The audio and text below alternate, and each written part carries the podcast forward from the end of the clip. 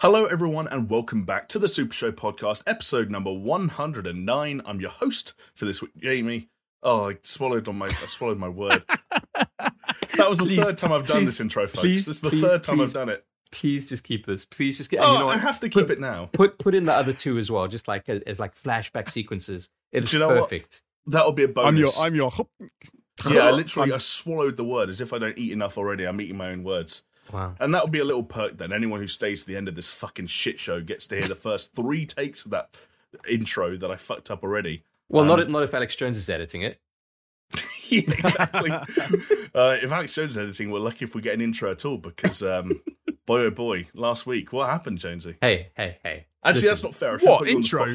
My intro last week was on point. Yeah, it was on point. But to Jonesy's defense in the reason why there was no ending to the previous podcast on YouTube, like I think in terms of people on the show who have fucked up edits more, it's definitely on me. So you know, I'm in the running as well. I've made some mistakes. It was actually a Premiere Pro mess up. It had it corrupted the end of the video file. So the audio version of the podcast on Spotify and Apple Podcasts and all the other podcasting platforms is absolutely fine. But when it comes to the video version, it just ends at like 20 minutes shy of the end of the podcast. Wow. Hard cut, which we were tempted to sort of re-upload, but decided against it because we were like... Yeah. We were so tired by then and sort of done. You weren't missing much. Sometimes you have to say, fuck it. I think it also added to the mystique of the podcast, right? Like, nobody knows what happened. Like, where did that video go? Why was it struck down? You know? Yeah. Did we do something mysterious in it? Plus... I made a video of a civet when I first started out back in the 10 years ago. What's a civet? A civet is like it's a wild dog. Cat. Yeah. Yeah. But I made this video for Diagonal View, the channel. And it was like a weird kind of quirky sideways glance channel. And... It was okay. And halfway through the video, it freezes on the little civet's face like that, and the audio is just like. And the video got shitloads more views than we normally got on a video because people thought it was one of those like shock kind of horror videos. Oh, right. You show your kids, and then it's like. And and all the people like in the comments were like, "Oh, this totally got me," and I was it was a render error. It just happy accident. Yeah, but hey, that was the beauty of the internet back in the day, right? Where fucker, you could do anything, and now the only thing you're allowed to do is a React channel. So, and reacting to reacting now. This is what I've seen recently: reactions to reactions, which is weird. Jonesy, I want to do your fucking idea, which maybe we'll talk about it later. But yeah, anyway. It was an interesting idea. I'd be curious to see what kind of a take we end up naturally going with it if we ever pursued something like that. Like if it remains earnest or... I'm 5,000% down and maybe we just do it for the patrons. But do you think it's earnest or satirical? Are you talking about this? I'm going to type it in the thing. Okay, we're getting into real kind of podcastception. Yeah. Well, I think that's a great. When I said it, because jokingly, I think I said it to Jamie, like, "Oh, this would be funny," and then I thought that's actually quite a good idea. Well, what is the? Well, tell us the idea then. Okay. You know what? No, hang on. There. All the best podcast topics are the ones that the audience have no idea about, right? Like we'll just keep talking about. No, I'm joking. So we've derailed the intro to this anyway, so might as well go hard. Yeah. So the idea, we're all fans, I'd say, of video reviews, right? For video games, and I've been for a long time like this. Where I always used to go to like GameSpot as soon as they were doing like video reviews. I used to love checking out the new games on there, and did a few back in the day like video reviews, but like a long time ago now. And we're talking about doing them again for Super Show. And we're like, but everyone else does these. We don't get access to the games early. So what are we going to do? Then the idea for the review jumped into my head. So this is, because we're after the fact anyway, we wait till all the reviews come out when the embargo drops for a game.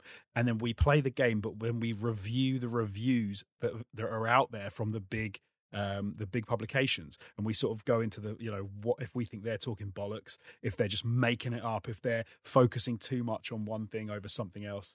Yeah, I thought that'd be quite an interesting sort of way to look at that whole. I love that whole culture. I love it. Could be fun. That's so much fun, man.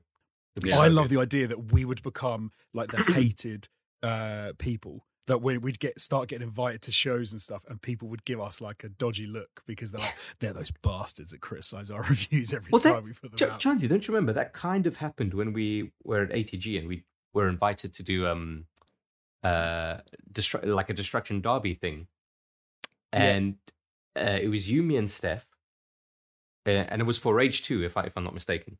And we got in these like banged up cars, and it was raining, it was muddy, and it was so much fun. It was a great day, amazing, maybe like the definite highlight.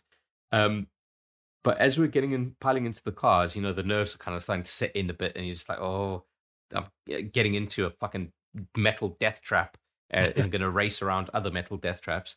And as I was getting into the car, it was fucking Dave Jackson from PlayStation Access. Right. And we had our helmets on, so I couldn't see who he was. But I was like, I introduced myself. Oh, I'm Chris from All Time Gaming. He's like, oh, I'm, you know, from PlayStation Access. I was like, oh, I know you guys. And I was like, you probably haven't heard of us. And he just said, oh, no, I've heard of you. And he just left it at, he just left it at that. He just left it like that. And I was like, wow, he doesn't like us. What's funny is because you've had a couple of incidences like that where you've met people from the industry and they've been like, oh yeah, I know who you are. I am so idiotic with that stuff. I have no idea who anyone is. I'm like, I wouldn't. So if they said, oh, I know who you are, I'd be like, I don't know who you are. Like, I don't watch. I definitely don't watch your channel. So I like the idea though that we're rubbing people up the wrong way or the right way.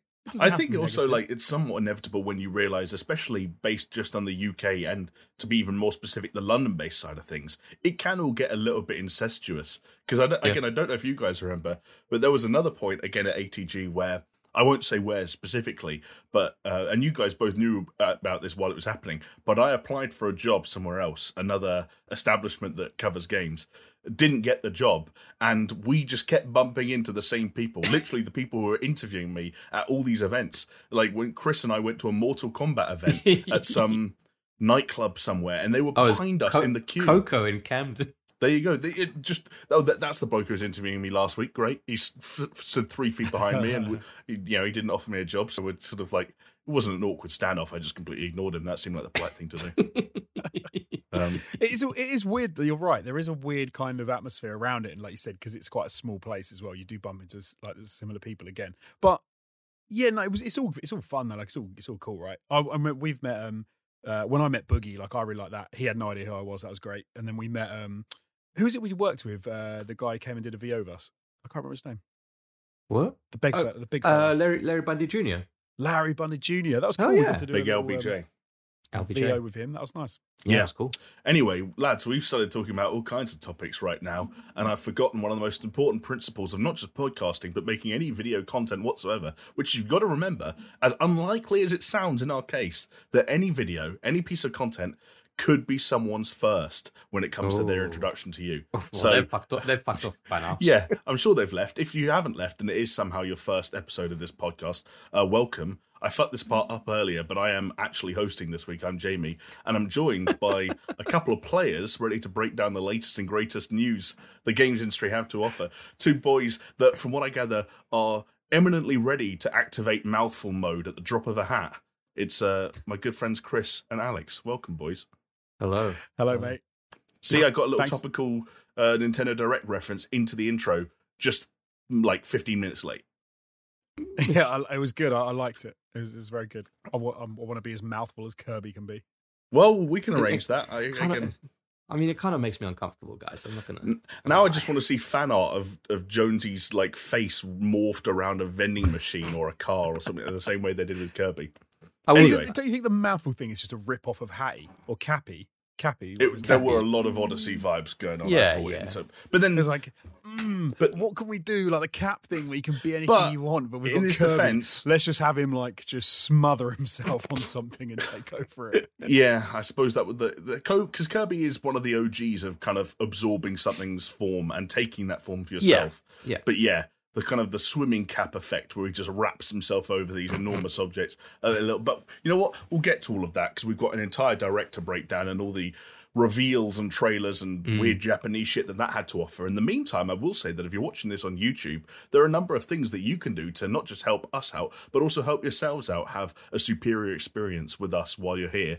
Things like liking the video or leaving a comment down below. And hey, if you leave a good enough comment, we might read it next week as part of our trademarked comment of the week section.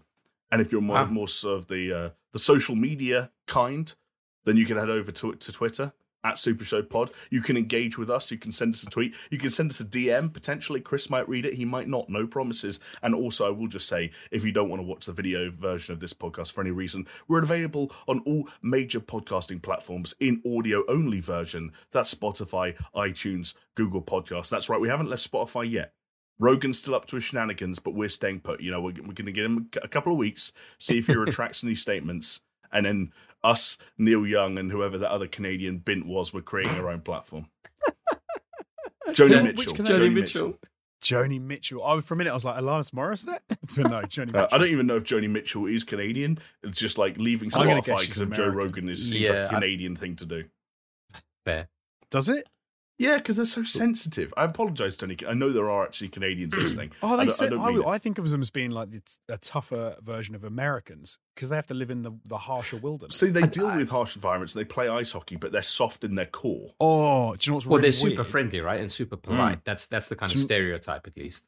Yeah. Do you know what's really weird? Mm. Jamie's right. She is Canadian, which makes me think that he was like he was trying to low key it, and actually he's a big Joni Mitchell fan. I'm on the record, no pun intended, as being a fan of a few Joni Mitchell tracks. I think A Case of You is an all-time banger, and I think if you need to cry and or wank or do both at the same time, I think Joni Mitchell's the gal for you. Wow. Hey, look, okay. I'm not hating. Alanis Morissette is another Canadian songstress I've already mentioned, and she was my jam back in the day. For wanking or crying? Just for being angsty, teen. Well, I tried to time my ejaculation to when she says it's like rain, because mine is. It's like rain. On your wedding day. Yeah, on the wedding day. That's a weird question. Do you reckon anyone's actually ever had to have a wank on their wedding day because they couldn't consummate the marriage in the traditional sense? Oh, like after that. Because I'd imagine a lot of people would do it beforehand just to kind of like still the nerves. Like that's a good Wall Street style, right? Like yeah. After I don't think it counts if that's your version of consummating the marriage. Like, but there must be someone who I don't really want to, and he's like, don't worry, I'll do it for both. But like, what if the bride has too much to drink and passes out, and he's like, well, I'm not going to, mark my marriage by becoming a rapist. Oh, goes into the bathroom, knocks one out, and that was his wedding day. That doesn't. I see what you mean. It's like rain on your wedding day. I imagine that happens situation more often than people let on. Mm. Well, they pass out. Yeah. Yeah, or they just don't end up getting... That's what the honeymoon's for, right? You make up for all the bullshit that planning a wedding kind of... Because you're probably so stressed and relieved that it's all over and that everyone showed up and that, the dress was there and all the cake didn't fall over and you probably just want to sleep. Well, dude, yeah, exactly. You probably would have been up by, I don't know, like 7 and then go to sleep well past 12 hours past that.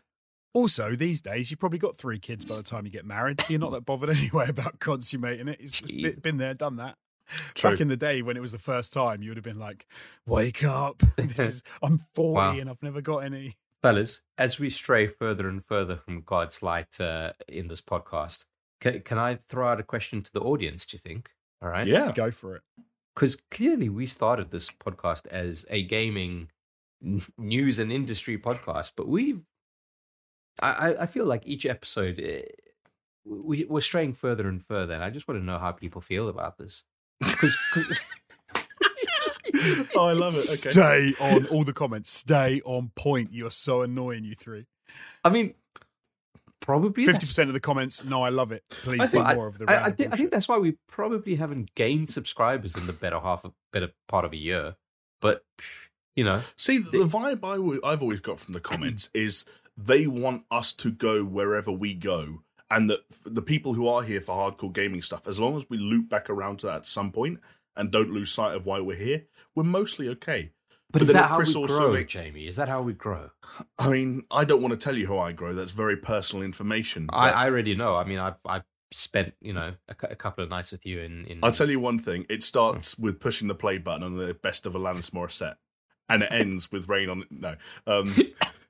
Do you know what? Yeah, growth on YouTube is a weird old thing. I don't know the first thing about it anymore. I've given up, basically. Yeah. Do you know what we need that would help us? React? No. Well, that, a review would, but also we need a cheeky little sting at the top of the podcast. Ooh. Do you know what? That could be quite nice. That would, sets the mood from the beginning, and it means I don't have to stumble over my words like 3 seconds into an actual episode. You see, I know... Sorry, go, Jay-Z. I was going to say, I know he's a bit embattled at the moment, but I quite like the way that at the beginning of the Joe Rogan podcast, he has that little musical sting and then it just goes right into it and they're just chatting bollocks because that's like what we do anyway. But because I cut it off last week, my fault, some people would have heard this on the podcast on the audio version, but most people wouldn't. Yeah, we had the idea, which is actually to make a few cheeky little stings. We're going to do one each, aren't we? And then we're going to play them for the audience. And then we are going to push it out to you guys and ask you which sting you like the most. And then that one will become the sting for the show going forward. It's fields of barley. So, yeah, exactly. And then so I guess it'll take us a few weeks to sort of play them all out. We'll make a long thing of it and drag it out. So it'll be like 3 weeks, maybe starting next week. And then people can say which one they like the most. I'm just going to go out on the record and say, if you heard it last week, then fine. But to reiterate for the people that had a cutoff, I don't like stings at the start. I'll play your little game, all right? Jigsaw, fucking hell. But I won't be happy about it, all right? And it's not like I'm going to make a shit one just because I don't give a shit. Like I'll put effort into it and I'll try and make it as good as I can possibly make it. But I don't like the idea of a sting. Like, do you know? Maybe if my sting wins, then I have the right to say no sting. Fuck you guys. I think also we can leave it open for the audience to say, actually, we like the way you just jump into it, or we want a sting. But that's true. We could say no sting could be an option as well. So we go, do you like this one, this one, this one? Yeah. Do you like Roxanne? Do you like Fields of Barley? Yeah, like, as fun as like a sting could be, though, I actually think that Chris has inadvertently stumbled onto an idea that's somehow even better than the sting competition to begin with, which is we write a spec script for a reboot of the Saw franchise, wherein, because it's his now new first film, Jigsaw is obsessed with having a musical jingle to accommodate him every time he appears on TV. So the first people he captures, he locks them up and says, actually, you don't have to do some weird shit to get out. You don't have to saw your leg off to get out. Just make me a great musical jingle. And it's like an empty room. Piano. An empty room. So, someone dead on the floor. Well, dead. And a table with a laptop on it. And it's just Ableton. And it's just like go crazy.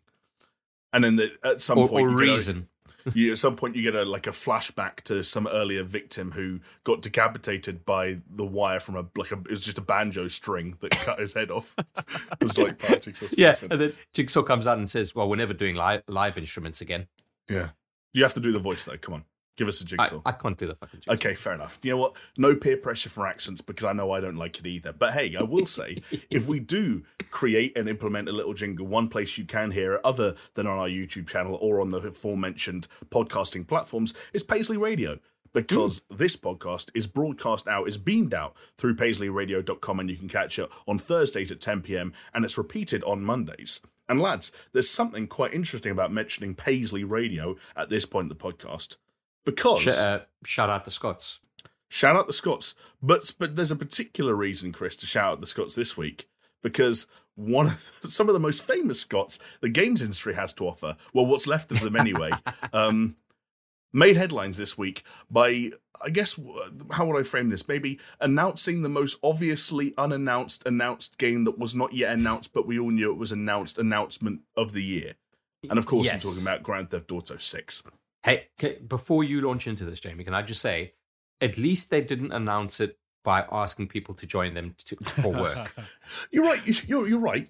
Okay, granted, this was not a job post. This wasn't Rockstar saying, "Come and join us." You know, we go to strip clubs every Thursday, and there's weird shit that goes on behind the scenes, and you can crunch for 300 hours a week. But at the same time, it was still a really shitty announcement on Twitter, which, like, I know we joked about it before. What's that, like the 4th or the 5th? Yeah. This year, like there was Splinter Cell and there was Crisis, and I can't even remember some of the other ones now. But like the survival game from Blizzard, right? An amazing example, like a new Blizzard franchise, and Grand Theft Auto 6 amongst the games so far in 2022 to essentially be announced via a tweet. A tweet, which I will say up front for anyone wondering, like doesn't say the name of the new game. It doesn't give a number. There's no Grand Theft Auto 6. There's no reference to like a city. It doesn't say how long it's been in development for. It just says that development was underway or well underway, depending on whether you read the website quote or the Twitter quote, which was fun to see people break that apart. And also, we don't know how far away it is. We just know that the game that they were definitely making they are in fact making. Yeah, like big fucking wank. Yeah, I kind of feel like it's our fault a bit, the whole Twitter announcement thing, though, because what happens these days, it does seem like they're getting ready to announce it at a show, and they're going to release like just a logo, or they're going to, you know, have a bit of a sting, and they'll have something to say like, this game's coming out. But then 3 weeks before the event, inevitably it will get leaked on Twitter by someone else saying, oh, we did a data scrape of this thing or whatever, and then they announce it, and then you get to the event and everyone already knows about it. So I kind of feel like maybe this is just some of the games industry people getting ahead of it and saying, you're going to ruin it anyway, so we're going to ruin it first. Can I put the crease in your panties on that one, AJ? Sure. All right. Because you talk about Rockstar. What was the last game that they fucking announced? How did they announce it? And what happened around it? I have no idea. What was it? Red Dead Redemption 2. They fucking owned that. They owned it. Yeah. That's the thing. That was quite a while, but that's the thing. That's a long time ago now. But Rockstar have never announced apart from like spin-off projects or side projects like HD remakes and remasters and stuff like that, in terms of like mainline original IPs developed by Rockstar internally, I don't believe they've announced anything at a third-party event like ever. They announced Red Dead Redemption 2 by like they changed their banner to the color red, and then day 2 they did something else, and day 3 they did something else, and then there was a trailer on day 4. Yeah. I think look at obviously Red Dead was the announcement of Red Dead Redemption 2, Jesus Christ, was years ago. Yeah. But I think nowadays the way that it happens is someone else leaks it on Twitter. So I'm not surprised that anyone who now says there's no point, we'll just like slide, we'll just casually mention it in a tweet because someone else is going to do it. Yeah. Again, you say that. But anyway, have you seen any footage of the supposed worked on and scrapped Bully 2? No. No, not footage. But I'm. You know, have you seen any? Yeah, but.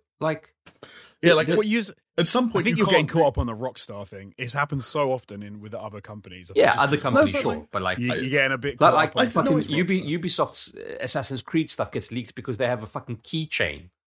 Like, oh, that's true. Actually, yeah, that was fucked up. You know, like I get it. Like, it's not everyone. The thing the worst ones are the postings on like German Amazon. And it's like, oh shit. Or do you remember Walmart Canada one year just fucking blew everyone out the water? Like the entire year, yeah. Fucking yeah. Hell. And now it's the NVIDIA GeForce Now kind of thing, which is like starting to take shape in interesting forms. We're going to break down the Direct later, and there was another like, hey, this was leaked on the NVIDIA GeForce Now list announcement from that. One thing I will say, though, like about what Chris is saying, another reason that Rockstar are kind of different is that when you announce development of GTA 6, or even if you just announce and reveal GTA 6, you're not telling people something they don't know. People right now aren't sitting around going, I wonder if Rockstar are making a sequel to the best, you know, basically the best-selling video game of all time if you ignore weird outliers like Minecraft and Tetris and shit like that. Yeah, It's an inevitability. So, again, why just... Maybe it's a weird shareholder thing. Maybe it was because of like an earnings call was coming up and they needed to get stuff out of the way. But like even, and this is going to make me sound like a really dumb fanboy because I am, but even if they just like change their logo on socials to like a stylized version of the Roman numerals for 6, I would be, I'd have jizzed. And with this, I was like, I didn't jizz. I got hard, but I didn't jizz. You wanted something. Yeah, no, I can understand why you want something a little more like punchy to be fair. Like tease I wonder me.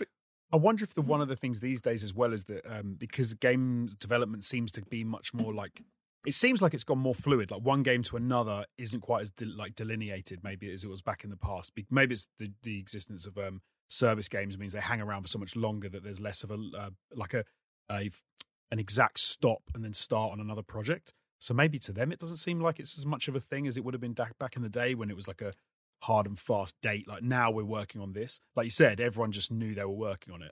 So it was kind of like there's also like this thing of like, well then if that is the case and they've got nothing to show for it and they're not using it to kind of say like come work with us essentially because we need people to work on it.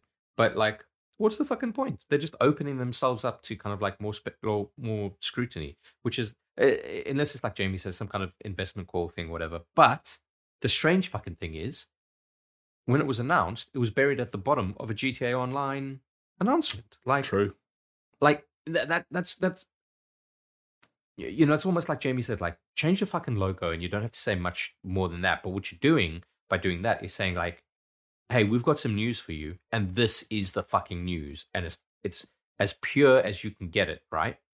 Whereas now it's like, well, it's like the potentially the biggest game on the planet to launch, right?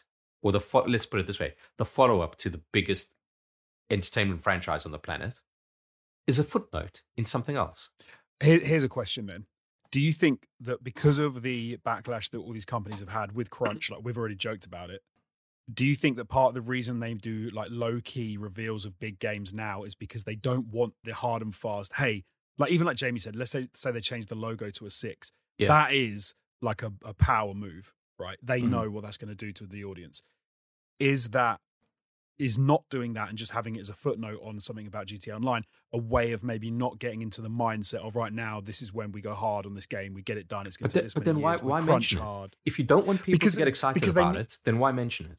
Because maybe like they need, it's obviously happening and they don't want to get to a point where it's like, oh, it's I've got news for you, Alex Jones. It's been happening for the past fucking however many years. Like we'd reached the point now where if this post hadn't come out and Jason Schreier had tweeted, GTA 6 is in development, the whole world would have gone, what? I know. Like, there's no leak that can happen. Like, I'm wondering how they get to, I'm wondering if this is them going from, everyone knows it, but it hasn't been confirmed, to confirming it without making a big deal. But then that goes back to Chris's point, which is then like, then what are we adding? Like, why are we here?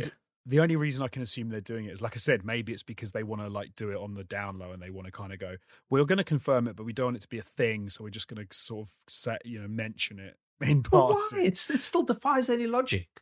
Unless, I mean, I'm doing some legwork to try and help them out, but I'm struggling a bit. I've fucking cracked Rockstar's lawyers in the building. I've cracked the case. I've fucking Detective Pikachu the shit out of this one. It's too much bucks fast, right? That's it. Too much buck fast. They had a big drinking sesh. Big drinking session. Didn't know anything better. Fucking buck fast and. You know, they hit the streets of Glasgow, and the rest is history. Yeah. Well, it's plausible, and it would also be very Scottish of them, which is quite on brand. Even though I can only envisage a situation where this is a game being developed, at least in some small part, by just about every studio Rockstar have on God's green earth. Like, this is going to be one of those games. Like, if we thought the credits were long, and not just Rockstar, dude, probably like every single studio that 2K owns. Oh yeah.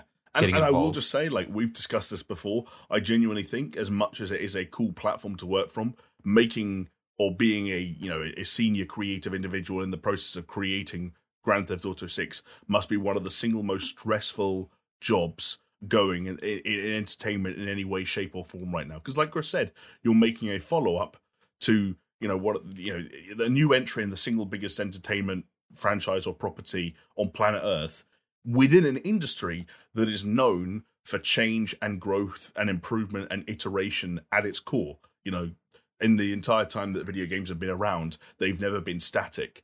And you look at like the jump from, especially San Andreas to 4 to 5, like it's one of those things where you go, what does GTA 6 look like? And I'm fucking glad I don't have to answer that question.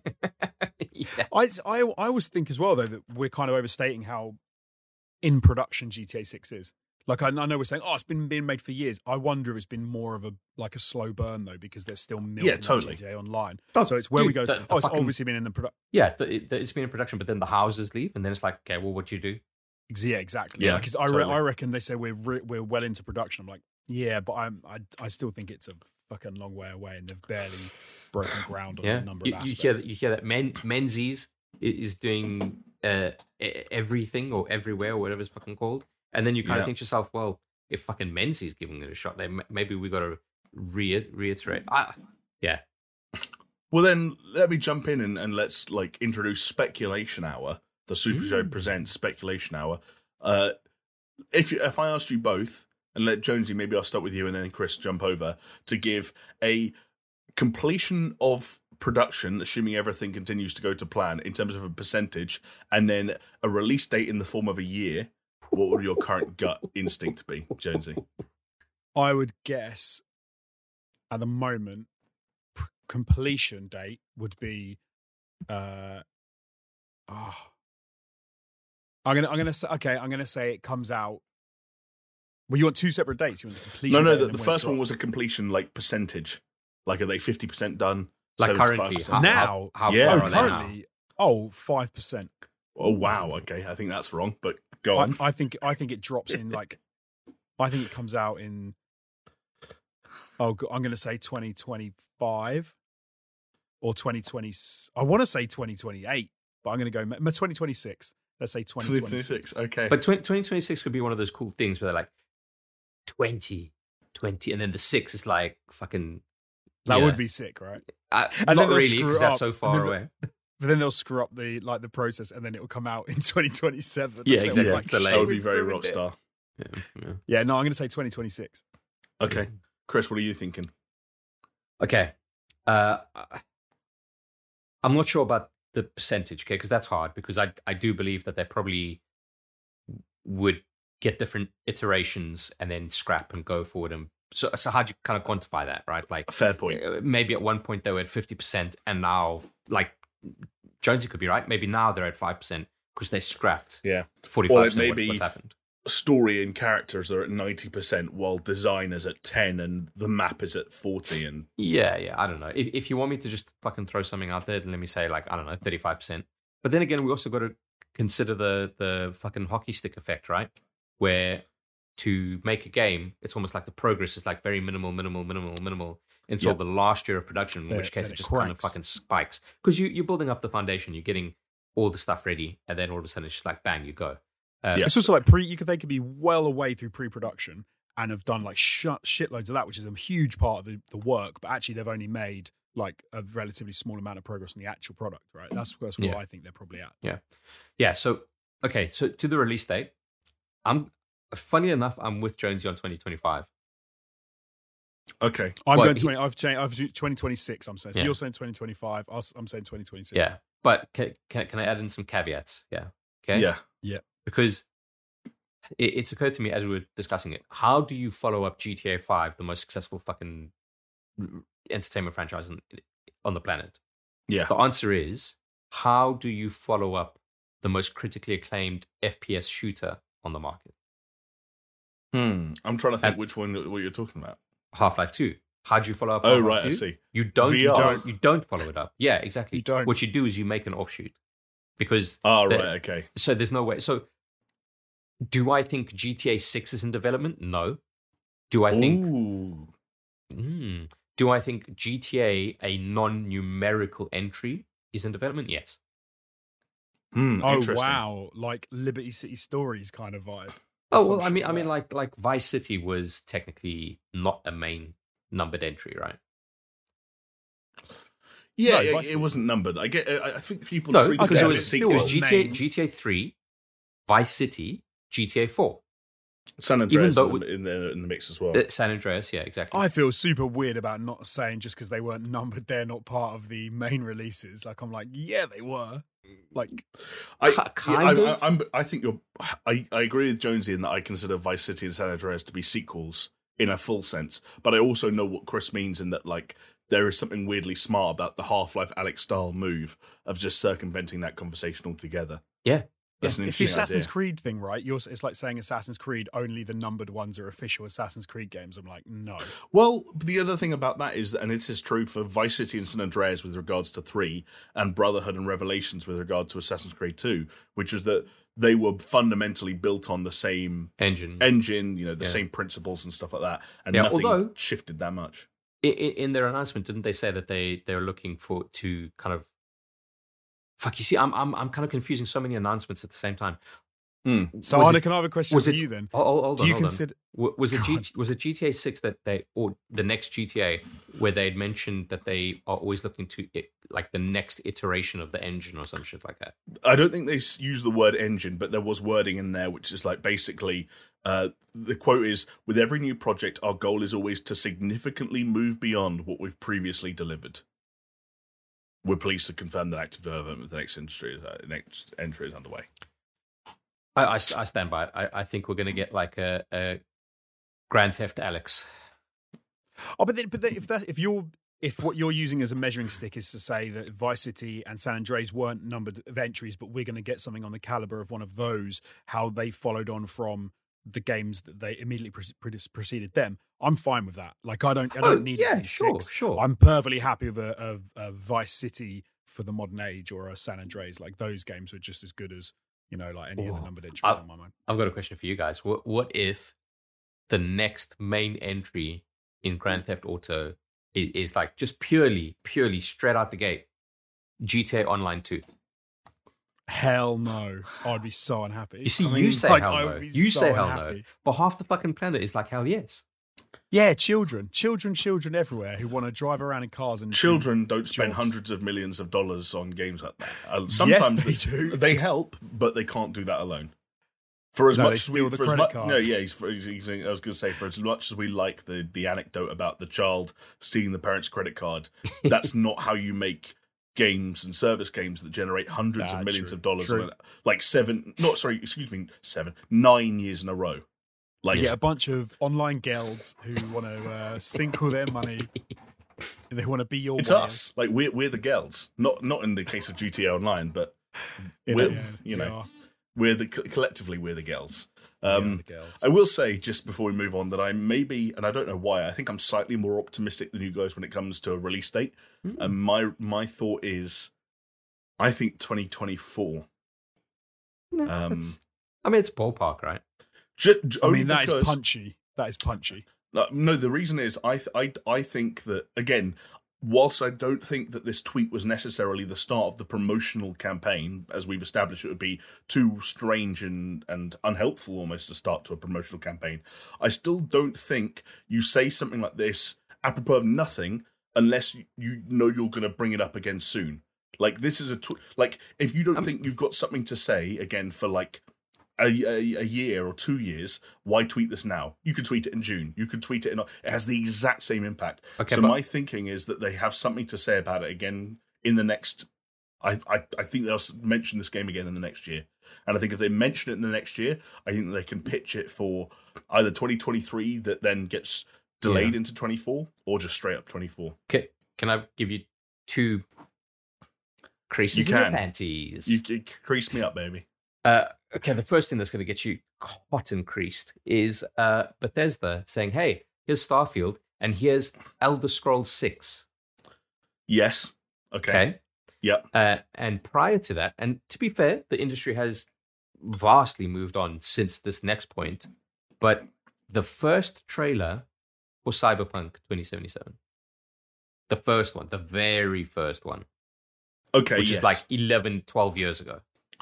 But I think in both cases, Bethesda with Starfield and CD Projekt Red with The Witcher. Yeah. In both cases, the studios announced those games, but were also clear on what they had to make first, and then went off and made those. Sure. I think the key thing about the Rockstar wording is, again, it's frustrating that it's the wording is different in two different places, but there is wording out there written by Rockstar that describes development on this video game as well underway.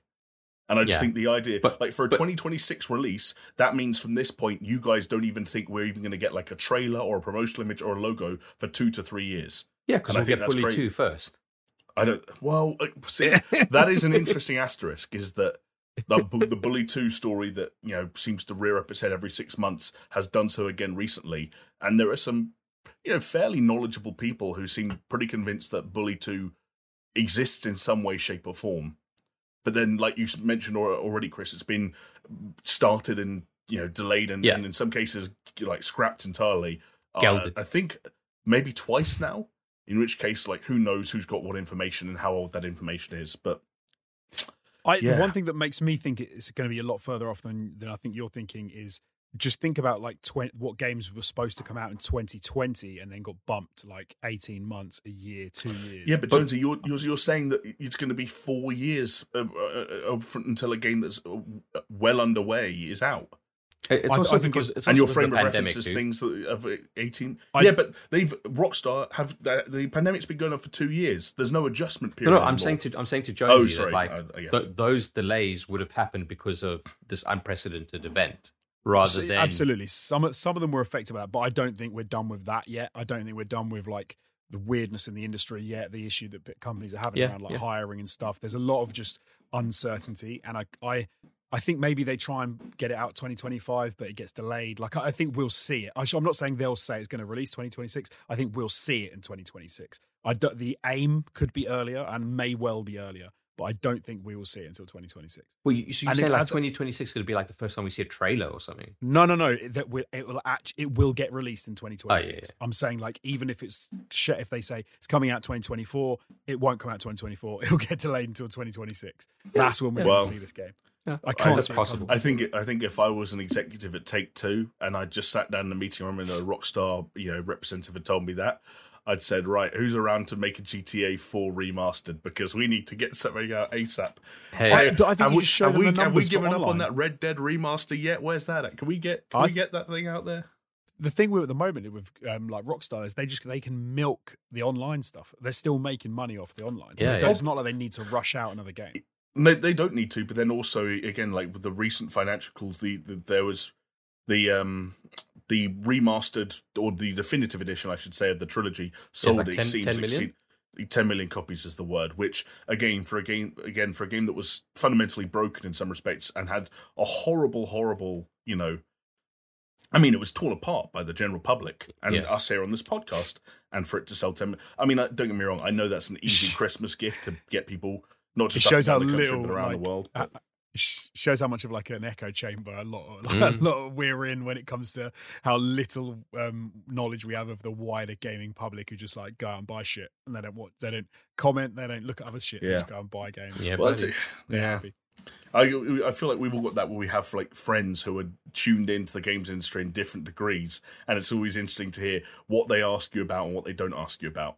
Like I've mentioned before, my Warzone /FIFA group, who they all asked me about the Activision acquisition, and we had a big conversation about that. And because we talked about that, I thought they might be interested in the Bungie story, and I mentioned it, and it was just silence. Like, no idea. One thing you brought up that I'd forgotten about is that might push them to bring it forward from when I said, but I'm going to stick with 2026. But is the failure of Red Dead Online. Because that's a hole in their finances that obviously they must have done a calculation where they go, GTA Online makes us this much, it's going to decrease this much year on year. Red Dead Online is going to come and bolster some of that, and so then then to get completely to get wiped out like how Online did with Red Dead, it must leave a bit of a hole where they're thinking maybe we need to make more shit happen. But then, like you said, they just sold 10 million copies of. That shitty remaster that they outsourced to someone else that probably cost also like to make. Like GTA 5 sold another 5. It's on like 160 million now. Like I don't think a company that sells 160 million copies of a single game has quote unquote holes in any part of their finances or accounting. I bet they do. They must do, right? Because they still do financial projections, and at some point they're going to be a bit of a gap in. Sure. So.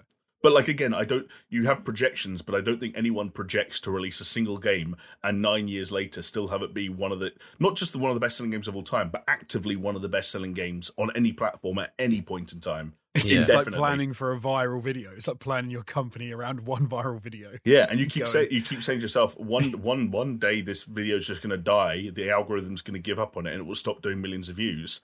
And for GTA 5, it just hasn't happened. Keeps on chugging. Anyway. Yeah. Well, sorry, Jonesy. What do you guys think it will? Do you any ideas as to what you think it will be, or like the setting or anything like that? Like if you had to guess, I think it's a return to Vice City. Yeah, I think that sounds sensible. So, like Vice City specifically, or are we saying like the time frame from the Vice City? Or are we saying like more modern Vice City? I mean, there have been rumors of both simultaneously. And a story that transcends and goes back and forth and stuff like that. Yeah, I think it'll take place in Vice City, but time frame, who knows? But yeah, I mean, like, they would be pretty sick if it jumps around. And you're talking about like families, and it's kind of like you play as the son, but then you go back in time and you play as the dad when he was that age, and that could be pretty cool. The only other thing I kind of have, and we touched on this before on the podcast. It's a mini prediction, I guess, because it doesn't speak too much about what the game will necessarily be about. It's more of a tonal sort of idea. But we talked about before that, like, especially with the GTA series, Rockstar love to have make satirical takes of the settings of their games or what those settings are based on in real life, or have pastiches of certain genres or, you know, movie stereotypes or people from the real world that are kind of like satirized in character form. And I think they move away from some of that stuff we've talked about before. Like, okay, what does when the world is the way it is, when Donald Trump is president, when Mark Zuckerberg is like looks like an alien and renames Facebook Meta and wants to sort the end of the metaverse and go to office meetings with headsets on, like there's that adage, isn't there, that the world is so much of the world is becoming the kind of shit that the Rockstar would have joked about, that the houses would have joked about 10, 15, 20 years ago, that it's almost, there's not much room to satirize anything there.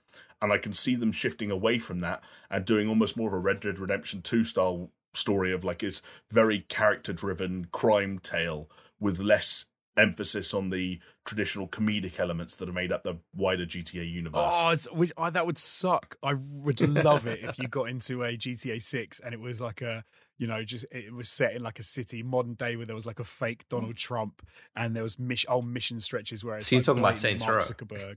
Yeah, that's the problem. It gets too close to Saints Row, but it would be great if there was like a MAGA protests on the streets. What about this? And you've got to like drive your car through them, but like, you know, trying to navigate all that sort of shit and be like, what are these people doing? That would be well funny. What about this? Okay, as like a final, because we definitely need to move on from this. But what about this as the final kind of thought? Okay, if you had, let's say, GTA 3, which was kind of like the generic kind of city, whatever. Then you had Vice City, which was like Miami. Right. You had Liberty City, which is like New York style. Yeah. Okay. You got San Andreas, which is like California, I'd imagine. Like, if you're going to a new place that's a fictional take on a state in the United States, like, where would you go? And like, yeah, maybe Jonesy's right. Maybe the satire comes from politics, and maybe it's like a Washington D.C. style. Maybe setting, ooh, maybe. Yeah, I think, that'd be cool, man. I think I like the idea of like a San Francisco or something like that. San Francisco was technically in San Andreas, the original PS2 one, because it was called San Fierro. Do you remember? Oh, right, yeah. We had San Fierro, Los Santos, and Las Venturas, which was Vegas. Yeah, and then GTA 5 did the thing where they just focused on Los Santos and made it like 15 times the size. Yeah. Or maybe they do the Vegas thing then.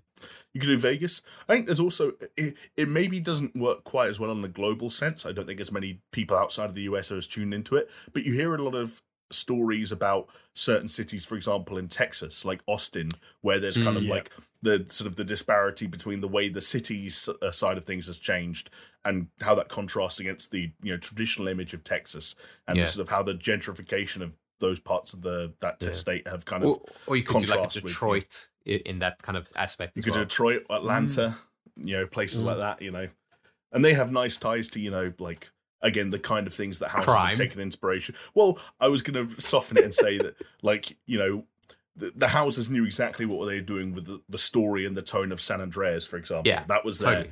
That was their Boys in the Hood. That was their Menace to Society kind of thing. Yeah. And now you just, like, you know, replace NWA with Outcast, I guess, and, you know, you've got a game. I'm still convinced that they need to do like what was the film? I thought you were going to say Underwater GTA for a second. There, I was like, okay, no, is it the I can't remember the name. It was a remake of a fucking hell, Undercover Brother, where you have a cop, you have the cop, and you have the like the criminal, and then the Departed undercover. The Departed. So I like the idea of a GTA where you are in the police as like a, you know, an undercover criminal, and then you're a criminal as well. Ooh, Donnie Brasco style. Yeah, kind of. And the lines and you can jump between the two characters. That might be cool if you're playing the guy. Jamie, you're almost trying to catch yourself or whatever. Jamie, do you know who Donnie Brasco is? It's a film. Do you know about? Have you seen the film? Do you know about the film? It's Al Pacino. Good film. No, it's Johnny Depp. Johnny Depp. Is Al Pacino in it? Oh, he might be in it, actually. Yeah, he is, isn't he? Yeah, he's the guy. He's the guy who says who vouches for him because he's the one. It's a Fugazen. It's a Fugazen. I've got to go watch that film again, man. That and Carlito's Way. I've got to go watch those films. Yeah, that's what Sleeping Dogs was, where basically he's an undercover cop in Hong Kong. And as you've said, Chris, unsurprisingly, the lines do inevitably get blurred. Go figure. Anyway, maybe that's a little opportunity for us to throw it over to you, the audience, and ask if you have any ideas for what you would do with a GTA 6 or a GTA game in general, or what you'd like to see Rockstar do next. Let us know in the comments down below or on social media. GTA ATG. GTA ATG. Okay, we're on something there. See, you press up on the D-pad and it swaps from one of us to the other, and you get to see exactly what we're doing. Jonesy wanders around the nomad part of the map in his underwear, drunk, and he's best friends with a juggalo. It's just my life. It writes itself. He is the prepper amongst us. So I live my life. What can I say? There you go. It writes itself. Do you know what else? It's not. What I bought the other day. Another reflex bow. Something like rehydratable food, like a thing that you. Like it's like a 1 square inch cube, and you pour 10 milliliters of water on it, it turns into 3,000 crackers. Goat hooves that you put on your. I'll give you a clue. No, okay. I'm gonna be able to find some treasure with it. Oh, metal detector. Metal detector. Metal detector. You are such an old man, bro. I'm taking the kids to the beach for a little cheeky holiday, and thought it'd be funny to. Get a little cheap metal detector so they can have a little scan on the beach and see if they can find like someone's dropped some change or something. They'll be loving it. Fair. That's cool for kids, man. Yeah. Yeah, I did always want to do that growing up. Do you know what else I wanted to do always growing up? Was I wanted to write a comment so good that the channel in question would choose it as a comment of the week. Oh, I like it. And that is an honour we have chosen to bestow to some of our audience this week. This one in particular caught our eye. It's from Maxday2808. Oh, I'm not sure if I'm pronouncing that exactly correctly, but to be honest, once you hear the comment in question, it might not matter because they said, what happened to all-time gaming? Haven't been here in years. Didn't know they changed their name and their views. Went downhill. Interesting, like I've read that as the punctuation would suggest it's meant to be read. Another alternate reading could be they changed their name, pause, and their views went downhill. Yeah. But I like the reading of they changed their name and their views, as though like we intentionally manipulated our views to be a mere fraction of what they used to be. Chris, what happened to all-time gaming? Haven't been here in years. Oh, man. Fucking hell. Yeah, well, first Max of all, D2808 wants to know. I love that. Thank you for your comment to begin with, and thank you for the like. I don't think we've had this bad a burn in our comments in a very long time. Went downhill, which is fair. Yeah, changed the name, went downhill. Changed the name, changed their views. I also like the fact that he hasn't realised that it's actually a completely separate channel. No, I like that he likes the idea that we just somehow lost. Like over 350,000 subscribers, just people just kept drifting away in the hundreds of thousands. Yeah, that to be fair, that would be impressive. Outside of being like cancelled officially, just losing that many subscribers would be impressive. Well, it would be incredibly impressive. Fucking hell, you guys say that right? But like, hold on a second. We can get a live sub count here. Yeah. Oh. Okay, let's do it. So let's roll back the years. Okay. What? Okay. Oh, no, subs. I thought you'd stumbled on something remarkable there. No, I thought I did, but I'm just being an idiot. Okay, so all-time gaming as a channel still exists. There's nothing on it because it's all been put private, not our decision. So I'm just going to put that out there. Still has 381,000 subscribers. Yeah, but that doesn't mean this is a lot of people. These like I'm sure people know this nowadays, but the subscriber count doesn't mean anything. If the views aren't there, subscribers are irrelevant because if they're dead accounts, whatever, it's a channel. Who cares? It's a channel that hasn't had any content on its page for like the better half of 2 years. Like, of course, subs don't count. Like, no, but you know, people would still. You could like we've said this before. If we could go back to having that channel now versus like Super Show, I'd be like, what's the point? There's no, you're not going to get any views, even if we could turn all those videos back on. I don't think we're going to watch anything. I tend to disagree entirely on that one, but yeah, I'm not going to get into it. Like if I could flip on a dime now, I'd go back to ATG and try and build it from scratch for sure. Oh, okay, maybe build it from scratch. Wait, do you mean build it from scratch, or build it from 380k scratch? From 380k scratch and like bring back the old content, but then just be like, you don't think any of these kind of traditional. That's the line in the sand. Now we're going again.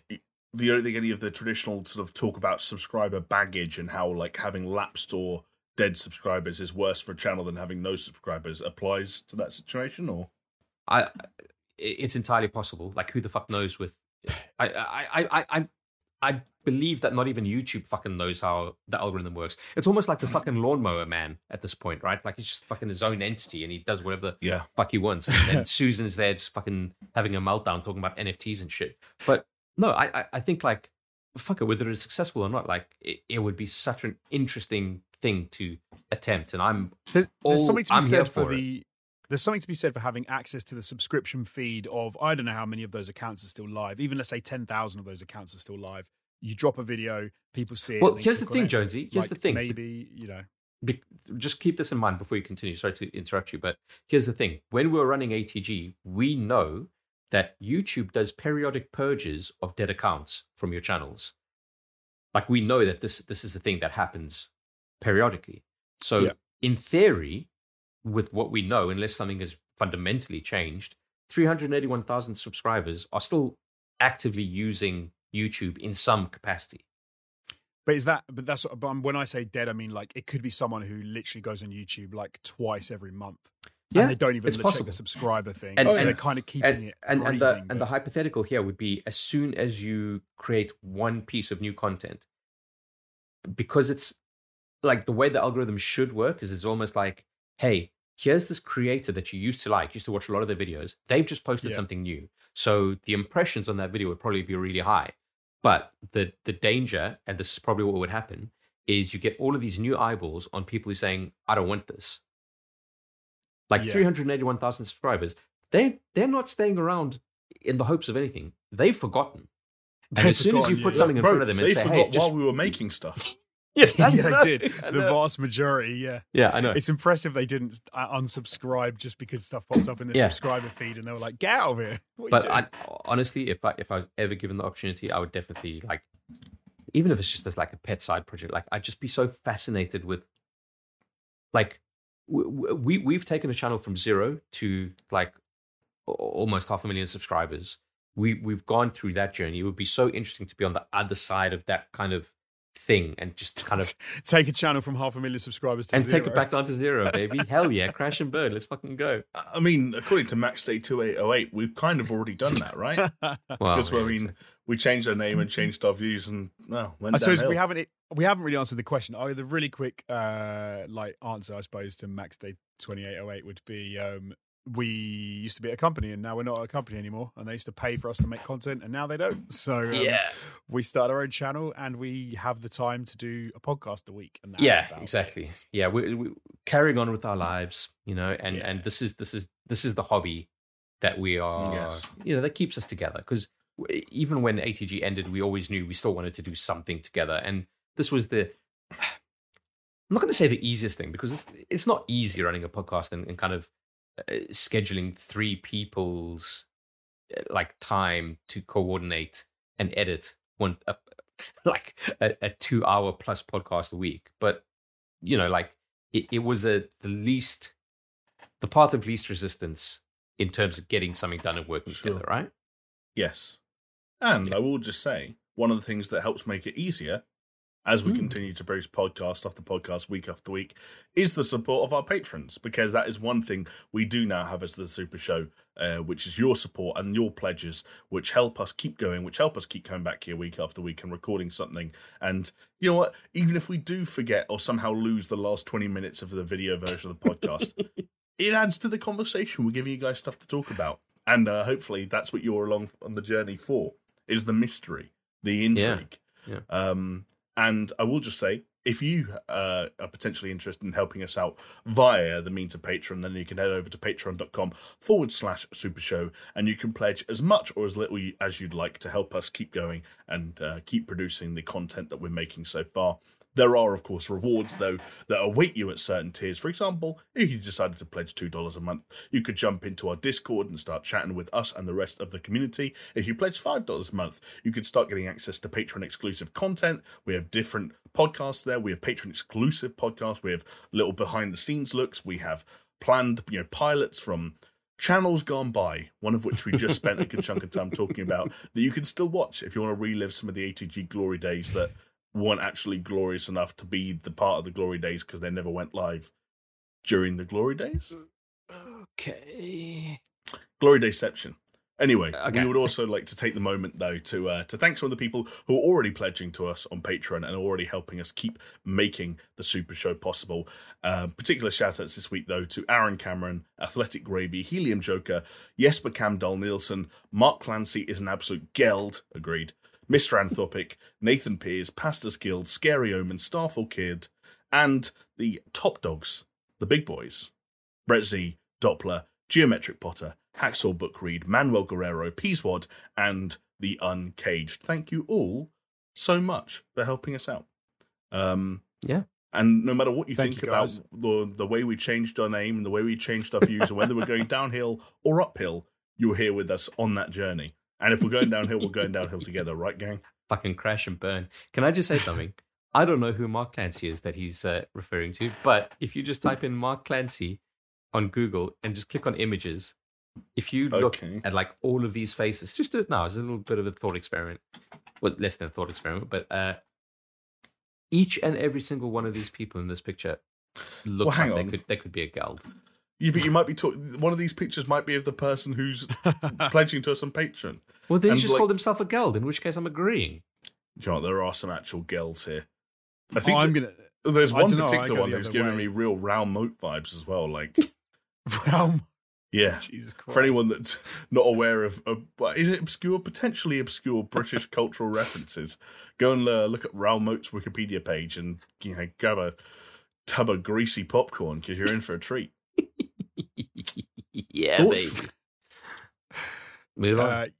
Yes. What I'm asking, Jonesy, is did you get where he was coming from at least? Not really. Okay, Jonesy. Not my bag. Not known for your empathy. Not a Raoul Moat fan. Well, are you a fan of video games, if nothing else? I am a fan. Stop of video typing. Games. You're on a podcast. What are you doing? You're looking up more versions. What else are you searching after Mark Clancy? There was Mark Clancy Deloitte came up when I typed in. So I was like, who's Mark Clancy at Deloitte? So I was checking. What's Deloitte?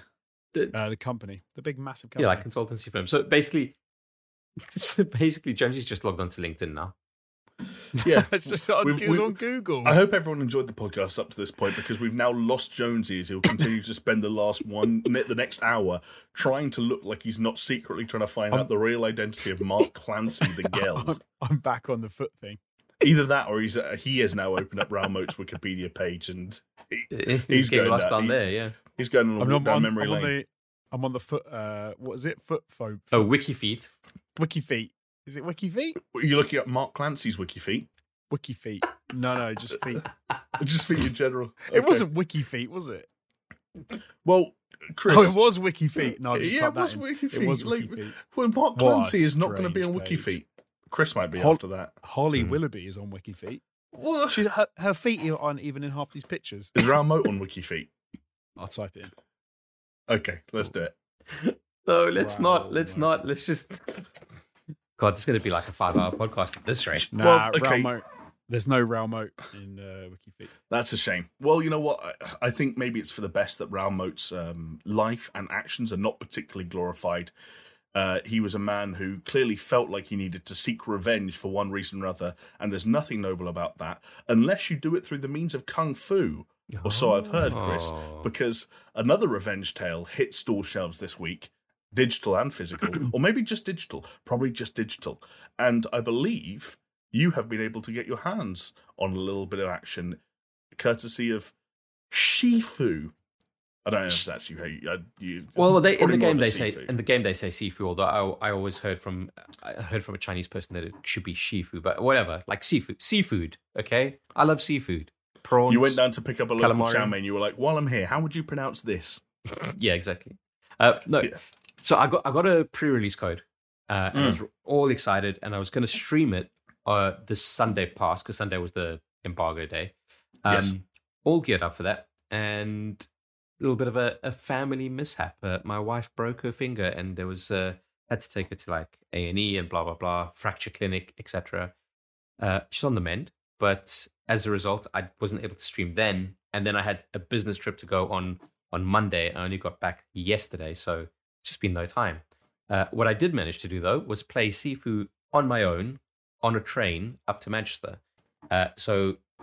Feeling a bit motion sickness with the train fucking going and trying to do all these kung fu moves. But man, Sifu's fucking legit, boys. It is. It looks legit. So fucking cool. It's. You know what? It's a power fantasy. It just makes you. The game makes you feel good without you actually being good. And if you are good, then holy shit, you feel on fire. So, Chris, you don't get to call a game a power fantasy just because it lets you relive your 20s, bro. Like, just put it to bed once and for all. We're past it. Tell me about it. How I wish I could go back, Jamie. No, but like the game is solid. The action is solid. The story's really interesting. The fucking soundtrack slaps. Like, it's a £32. I don't know how much it is in dollars, but like it's not a full price game. It's not a long game either. There is that caveat. Like, I played for about an hour and a half, and maybe I'm 1/5 through the game. Did you beat the boss at the end of the? The dude with like the machete who makes all the plants. Exactly. Yeah. I did that, and I did a little bit of the club, which is the next.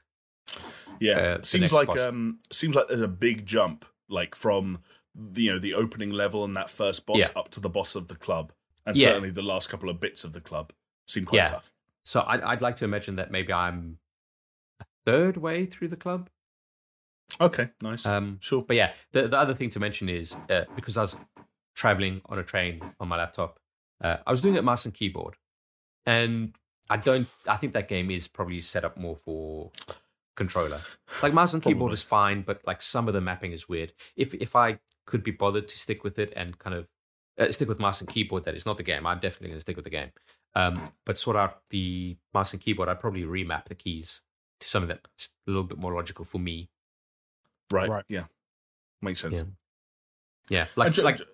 So I'll give a quick example. So using your WASDs to like move around, and then X is your finisher move, which is below the WASD. So it's very unnatural to kind of go to it and just kind of like messes me about. I do have one criticism of the game, though, and that is the camera angle or how can I put this? The camera is too close to your dude. Yeah. Like, right. If there was some option for a slider, I'm not saying you have to be like all the way fucking out, but I just felt like it's just that little bit too close that like, I'd want to know maybe what's happening a bit more around you. That's the single like most complaint I've heard across various reviews now is that inconsistencies with the camera. Yeah. It's a weird one because like, I think you'd maybe lose a little bit of the cinematography if you could. True. If you could adjust that too much, I think, because the game is obviously very cinematic and is really trying to push like a visual style. That's what I'm saying. Like just a little bit. Just like eke it out a touch. Yeah. Or just being better at reacting to when it's put in awkward spots. Like I've seen at times where people are almost backed into a corner and because the camera doesn't really know where to go and kind of get smushed into the wall, and that's where I've seen it look a little bit awkward. On the other hand, though, you got to think to yourself that like it's going to sound stupid, but if you are in a brawl in a club, you aren't going to know what's behind you. Right. True. So maybe that's what they're trying to emulate in terms of they're like kind of unknown and then trying to be aware that there is dangers that you can't see behind you. But even so, I think if they just manage to eke it, like Josie said, if they just eke it out just a little bit further back, just a touch, it just feels a little bit more comfortable. It feels a bit claustrophobic. It's worth noting as well that you have not got to the point in the story where the talking head of a decapitated man gets attached to your belt. He's got a Scottish accent, and he starts telling you when people are behind you and when you need to... Yeah, no, I'm still trying to climb that mountain. So. Yeah, you'll get there. Yeah. I do think maybe that's slightly easier, because I've been playing it on PlayStation 5, and the first thing I did was crank the camera sensitivity up so that I can whip the camera around. Like, so as soon as you've like dispatched one foe, you can quickly whip it round. Well, I mean, mouse and keyboard, Jonesy, like, it's... there's about as much control as you could possibly want. Oh, I guess so, yeah. Right? Like, the movement of the camera is not the issue, it's the placement. And it's funny that, Jamie, you said, like, the God of War comparison. But God of War had like the perfect kind of thing. Like Kratos was still very much the big presence in the frame, but at no point necessarily did I feel that it was too claustrophobic. Maybe because they had like fucking danger indicators, which you don't necessarily have in Sifu. Maybe. God of War was super dynamic as well, if I remember rightly. Like they had times when the camera would pull out, so you could see a lot more, and there were times when it pushed like really close in. Like they knew, like they had gone through, like it felt like they'd gone through that whole game and put the camera like the best position, like you need it in for any situation. Well, like there's that one scene in the trailer, and it's fucking, I got the biggest grin on my face when it happened in game when it just kind of goes to that side-on corridor view from like Old Boy. It's just like so, this is fucking inspired, bro. This is like. God, it's Old Boy, and it's that. What's that? The Daredevil as well. They sort of did that. It's just Old Boy. No, but then they did the homage to it in Daredevil, didn't they? Yeah, but in a way, but it's just Old Boy. So sorry, okay, it's just Old Boy. Yeah, well, and actually, another gripe. I was a little bit disappointed that that corridor scene didn't carry on, because I think what was really nice about the Old Boy scene is just how it just kept on going. Like you kind of think like, oh, okay, it's done, and then it just kind of like kept going. So it would have been good to them, but maybe because it was so close to the start of the game, they just felt like, hey, you just got to do this. But yeah, like there's some cool shit in that game, man. And like I've read some like middling reviews on it, and I don't necessarily agree, you know, especially in terms of like the difficulty and understanding the different kind of mechanics or the stumbling blocks that the mechanics kind of puts in your way. I just feel that like some of the reviews just didn't get it. See, review. But yeah, I think it's an exceptional game. And I think for a team like Slow Clap to get to where they've gotten with this, it's fucking phenomenal. Absolutely phenomenal. How far have you got with it, Jonesy? So it's really hard to give like a percentage, because like Chris was saying, it's the way the whole game is set up is quite a weird. Well, ignoring like ages and stuff like that, like which level? I'm saying that's the only way I can gauge. Which stage have you got to? I've got to level 2, the club, right. But I haven't reached the boss in the club either. But one thing I've done, which is why I said it's quite hard to gauge, is because there's no point in trying to progress past, say, for example, the club, if you go to the club when you're already too old. That you know that you're going to struggle with the rest of the game. It would almost feel like a false economy. Even if you managed to beat the boss in the club, I feel like you'd think, oh, I shouldn't have done that. Do you see what I mean? Like, so I've gotten to a weird thing. I reckon I've played it for about 3 hours or so far, and I've probably played the first level like 5 or 6 times, because one thing the game does have, which is the unlock mechanic, is you can unlock a skill you unlock it so you can utilize it, but you will lose it upon death. Yeah. But one thing you can do is if you pump in, if you unlock it like 5 times within that round under a certain age, you can keep that skill for the rest of the game. Like you don't lose it when you die. So one thing I've done is I've replayed the first level and the club multiple times, got my XP right up, and I've unlocked skills permanently. So I haven't been playing it trying to progress the story. I've played the first level and I played like half through the second level, and I'm like, right, I'm too old by this point. Like, what was the oldest that you gotten? I think I was 40 when I left the youngest I've done the first level was 40. Wow, and okay, right? Because that was a part of the game structure that I wasn't aware of until it released, which is that I think we all knew just from the trailers and the coverage beforehand that you would die and you would go up in age. What wasn't made clear until the game released was that the age you are when you complete a stage and move on to another stage is essentially saved, and it retains your lowest age you've ever reached that stage at, and that's the age you will be whenever you go there. So it's like one of those things where, like Jonesy said, if you complete the first level and you're 60, you can go and do the club at 60, but it, like, your time is actually better spent trying to get out of the first stage as close to 20 as you can. But it depends on what you want to do, right? Because obviously the older you get, the stronger you get, but the less health you get. Yeah. So you could, if you want to go as like a glass cannon build, then you do the first stage, just die over and over again to get like really old. Yeah. And then just like that would be the challenge. There was an interesting conversation I was overhearing about speedrunners, and like if we get to the point where people can complete Sifu without getting hit, our run's faster if you intentionally die 10 times at the beginning of a run. Probably. Oh, interesting, because you're like tough. Then get to be like 64 and then complete the game without getting touched. But the issue with that is there are age-gated skills and there are age-gated when you get to certain little like, I don't know what they call them, like monument things you can utilize. You can only up your health, your like resilience and something else. I can't remember. If you're under a certain age. Structured resilience I was talking about. Okay. There's another one, I can't remember what it is, but you can only it's like weapon durability is one of them. Weapon durability, thank you. But you've got to be like certain ages in order to do some of that stuff and get to certain levels. So the thing I found is because I did the first level and I unlocked shortcuts are like a big thing in this, like they are in like, you know, a Soulsborne or whatever. So you can do the run on the first level, then you get a set of keys which mean that you can open a door to the warehouse, which means you cut out a huge chunk of the level. But then I was trying to I'm missing something from that level. So I was trying to run through it. So I did it like 4 or 5 times trying to find the thing I'd missed and I can't find the thing. So I'm like, okay, it must be in a later level that you find it. All right, you can come back and open a door in the first level. So I haven't tried to progress really. I've just been replaying the first couple of levels. And what I really do like about it, and I've never had this with like a roguelike or a roguelite or whatever you want to like call them. I know this isn't specifically one of those, but is I've really enjoyed replaying certain sections and you know exactly how to take out a certain person. That's because the gameplay is so good and it's like... It is good. It is so good. Yeah. And it feels like that's the... I was going to say that's like the impetus, right? It's like martial arts is a thing you learn and you study and you perfect. Yeah. You feel like you are the... Like in this game, because it's always the same and you come across the same people in the same situation, it really does feel like it's you getting better. And you can see that it's you getting better. Mm. And even when you like cheese it and you get like get XP and then you unlock something permanently, because those skills you unlock are simple little things, like it might be an extra move here or it might be a different type of kick or it might be like a hook kick or something. That's not something that means you're just going to win. Like it's not because you just have to memorize that fucking combo.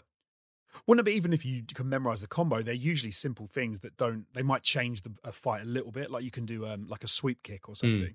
And you can knock someone over, but that just gives you a little bit more time to then fight someone else.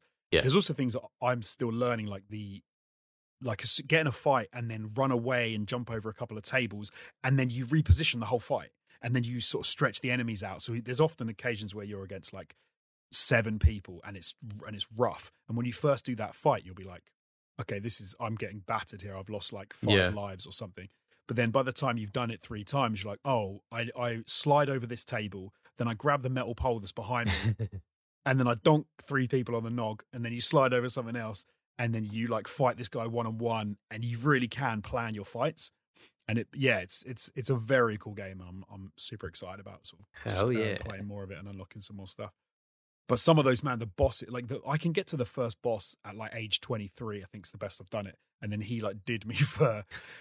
Because in case people don't know, there's a weird thing, the death counter. So the first time you die, you only lose 1 life. The second time you die, you'll lose 2 lives, but then it goes up and up and up. So you can get to a point where 1 death, years of life. Yeah. So you might die once, yet you might lose 9 years of life. And then when you're in your 70s, you can't come back. They refer to it as the death counter. The death counter, yeah. So you might get to, like, I got to the first boss, say, like, age 23, and he killed me once. Then he killed me again. Suddenly I'm, like, 40. Yeah. So I'm like, Jesus Christ, I've only died like 4 or 5 times to this guy, but I've lost that many years of life. Yeah. So by the time it's second like, level, like a fucking Fibonacci sequence. But you can reduce the death counter by killing other like mini bosses, main bosses. So if you've got a death counter of like, say you've died 3 times, so your death count is 3. You can bring that down to 2 by killing one of those dudes. Yeah. You even get the option to fight some of those people. Like the first level, there's an example where there's a room off to one side and there are 2 guys in it who are guys who reduce your death count. So if you kill both of those guys, you can knock it back. But you obviously, if you don't need to fight them guys, you can run past that room and you don't need to engage them. It's a sick game. As someone who rushes in, as you guys well know, I've found it rough on like difficulty. Because I don't defend, I don't try, I just attack like flat out, and I think I do need to buy my time a bit more of that. I'm torn on this one. Like I like Returnal last year was a similar situation where I was unsure. I jumped in and I was glad to do it, but for some reason, there's something about Sifu that I'm thinking, you know what, I might just, especially with the amount of games coming out and how much we've all got to play right now, I'm going to take a step back, and my litmus test is looking at guys, basically regular gamers like you two, who I can see something of myself in terms of the way we play, and see, okay, how many people actually complete this game, and how many people, put it bluntly, hit a wall and can't or don't progress. And that will influence my purchasing decision, I think. I think it feels imminently completable, despite how, like, difficult it can be. If you understand how the flow of the game needs to go, I think you can. I don't think there's any issues. Yeah, I know. I'm looking forward to picking up this thread this time next week. The only thing against me at the moment is time. But if I have time to play, I will play. Yeah, I do think I can see why you'd say that, Jamie, about like the how difficult it hit the wall. I do think the way that it works though, because you can hit a level again and again and again. You can get your age down to like a decent level. Then at least when you go to the next level, you can do it again and again and again, and then you can get your death level down again. So you can, I do think it feels like you can eke away at it. Mm. Do you know what I mean? So you can get through the first level if you're under 25, but get through the second level. I think you guys might have already experienced, like, in that second level, in the club level, where, you know, you do get different kinds of enemies. You get enemies that, like, hey, these guys regularly throw in attacks that you can't counter or parry, so you need to get used to the dodge system and so on and so forth. And none of the permanent upgrades seem to be, hey, this is like an easy win. Like, they're just other tools, in your arsenal, so to speak. I hope Chris is right. I hope this becomes a game that most people agree is completable. But I am also curious to see where, like, if there are very difficult elements and it's a game that's almost 100% reliant on the player getting better, will there be I can tell you already. Well, you can go by PlayStation at the trophies, right? I looked at them the other day, and I don't know how much it's changed, but like the amount of people who have completed the drop off from the first boss to the second boss. It goes from like 80-something% to like in the teens. Yeah. Oh wow. So I have been reading in reviews that the second boss is like one of the hardest fights. Right. Okay. So it's almost like a big spike up, and then it can kind of like mellow out.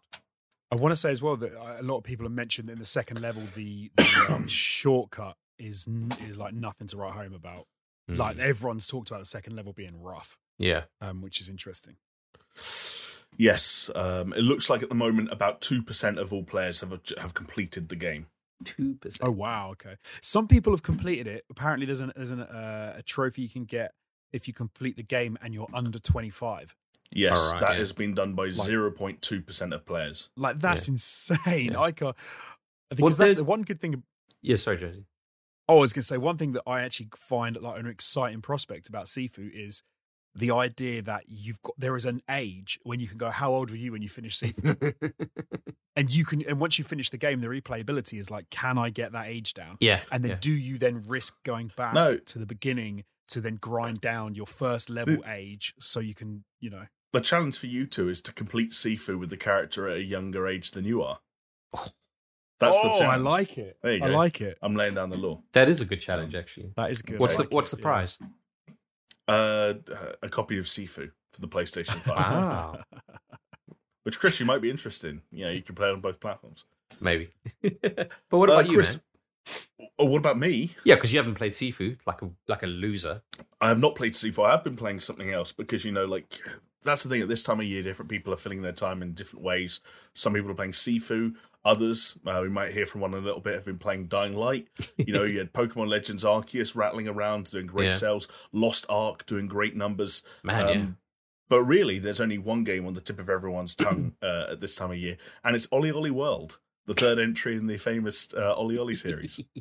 Hey, do you know what? All joking aside, like if you go on Metacritic, at least it was the other day, I don't know if it still is, but it's like the best reviewed game of all the ones I just joked about, and there's a reason for that. OlliOlli as a series has always been really fucking good, and OlliOlli World is really good. For anyone that's sort of not familiar, it's a formerly 2D, now kind of 3D on a 2D plane skateboarding game that sort of combines the analog stick gesture-based inputs of the Skate series with the combo-heavy arcadey action of the Tony Hawk series, and then simplifies it by putting it down on one plane. What I'll say is that, for better and for worse, I guess, OlliOlli World is just far more of an OlliOlli game than I thought it would be. I remember watching trailers and, you know, they were sort of using now the fact there's foreground and background tracks, it's 3D, to switch between them, and they would come across characters along the way and take side quests and stuff like that. And I kind of thought it was this sort of dynamic, sort of almost quite procedural, you know, emergent style of OlliOlli gameplay, but it's not. It's still very much level-based. There's an overworld, for want of a better way of putting it, and you're still going into a level, doing a run, setting high scores, completing challenges, coming back out, and then choosing another level to go into. The main thing that they've updated, as will be clear for anyone that looks at it or watches the trailer, is the aesthetic. It's got a completely new look. Amazing, yeah. Really nice to look at, I will say. And again, speaking of like Sifu soundtrack, the soundtrack in OlliOlli World is sublime. Like, just the kind of tracks that you're sat there in a menu, you're hearing a song for the first time, and you go, hang on a second. Like, what are we doing here? Is the soundtrack on Spotify? Good question. I don't know. If it is, I'd recommend like putting it on. I also wasn't sure if it was original music or a Hotline Miami situation of curated tracks along a specific theme. I couldn't quite tell. But the music's good. There is a playlist, OlliOlli World. There you go. And it does seem like it's it's Hotline Miami-esque in terms of like curated stuff. And speaking of Hotline Miami, it's also got that like very addictive one button to quickly restart your run kind of thing. To make it a little bit more accessible, they've added checkpoints here in the middle of some of the longer tracks, so some of the longer courses in the game will actually have 3 or 4 different checkpoints, and you can restart from them instead if you just want to see everything the game has to offer and get through all that content. So, you know, it's like, it's the best looking and most interesting looking OlliOlli game so far. It's the most accessible OlliOlli game so far. It's the broadest in terms of like features, because, you know, there's things like, I don't know, like wall riding and shit like that that's new. There's side content, there's challenges, there's online stuff. Like, it's a well fleshed out game. But Jamie, if someone throws a bottle at you, can you unlock an upgrade that you catch the bottle and throw it back at them? Regrettably, no. I think if someone throw, what can you do? I mean, you can wear a dress. You can you can wear a dress and grind a rail. That's about it. Not much different to usual Saturday night.